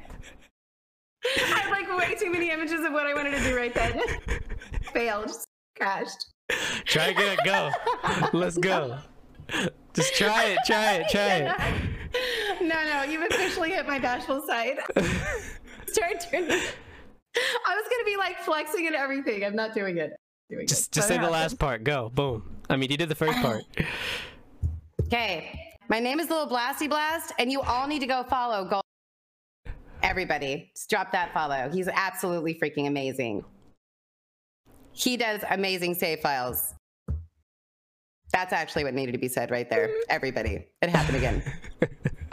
Alrighty then. Thank you so Not much. gonna happen. Thank you so much. I'm glad I got the bashful side though. That's dope. Oh my gosh. But that's true. You guys actually, I love some of his other, po- like his other VODs. I guess they'd be VODs, save files. Are they on YouTube? They're on YouTube, right? Yeah, they're uh the If videos guys- the videos are on YouTube and then the audio Mhm. versions are on podcast platforms such as Apple, Google, and Spotify. Oh, I didn't know you did podcasts also. You Mhm. guys, please shout out um, for anybody who's in here. Uh, can you shout it out, like your YouTube? Yeah, somebody it- it's so uh, exclamation it, like on yours. exclamation point socials. I don't remember if it's with the S or without a S. Bushman Gaming again with the embers, man. Thank you so much, bro. Much love. You guys should go definitely check up on some of them. I did.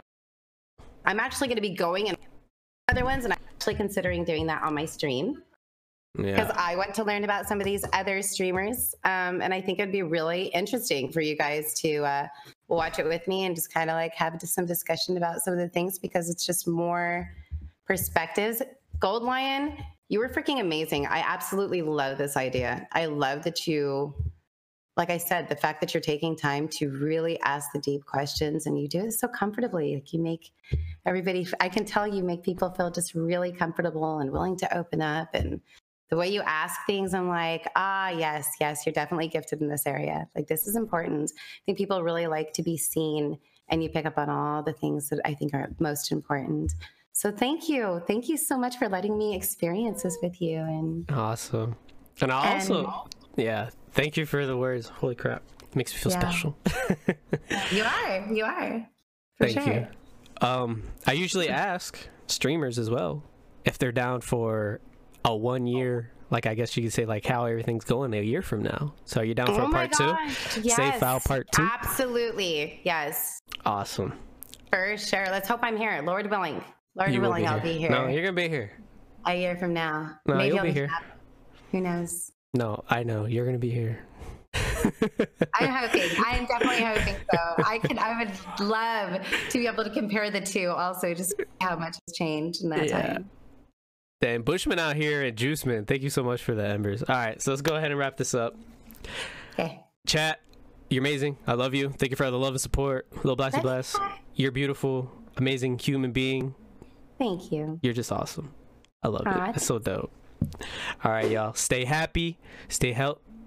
Premiere, you play games? Hell yeah, I play games. I'm a nerd, bro. Come on, look at my VODs. You can go ahead and look at my VODs. I'm actually working on Final Fantasy VII and I'm playing Last Oasis with my boys. So yeah, I'm a nerd. It's all good. All right, y'all. Stay happy, stay healthy, and most of all, gamers, stay golden. Until next time, everybody. Love y'all. See ya. Bye. Yay.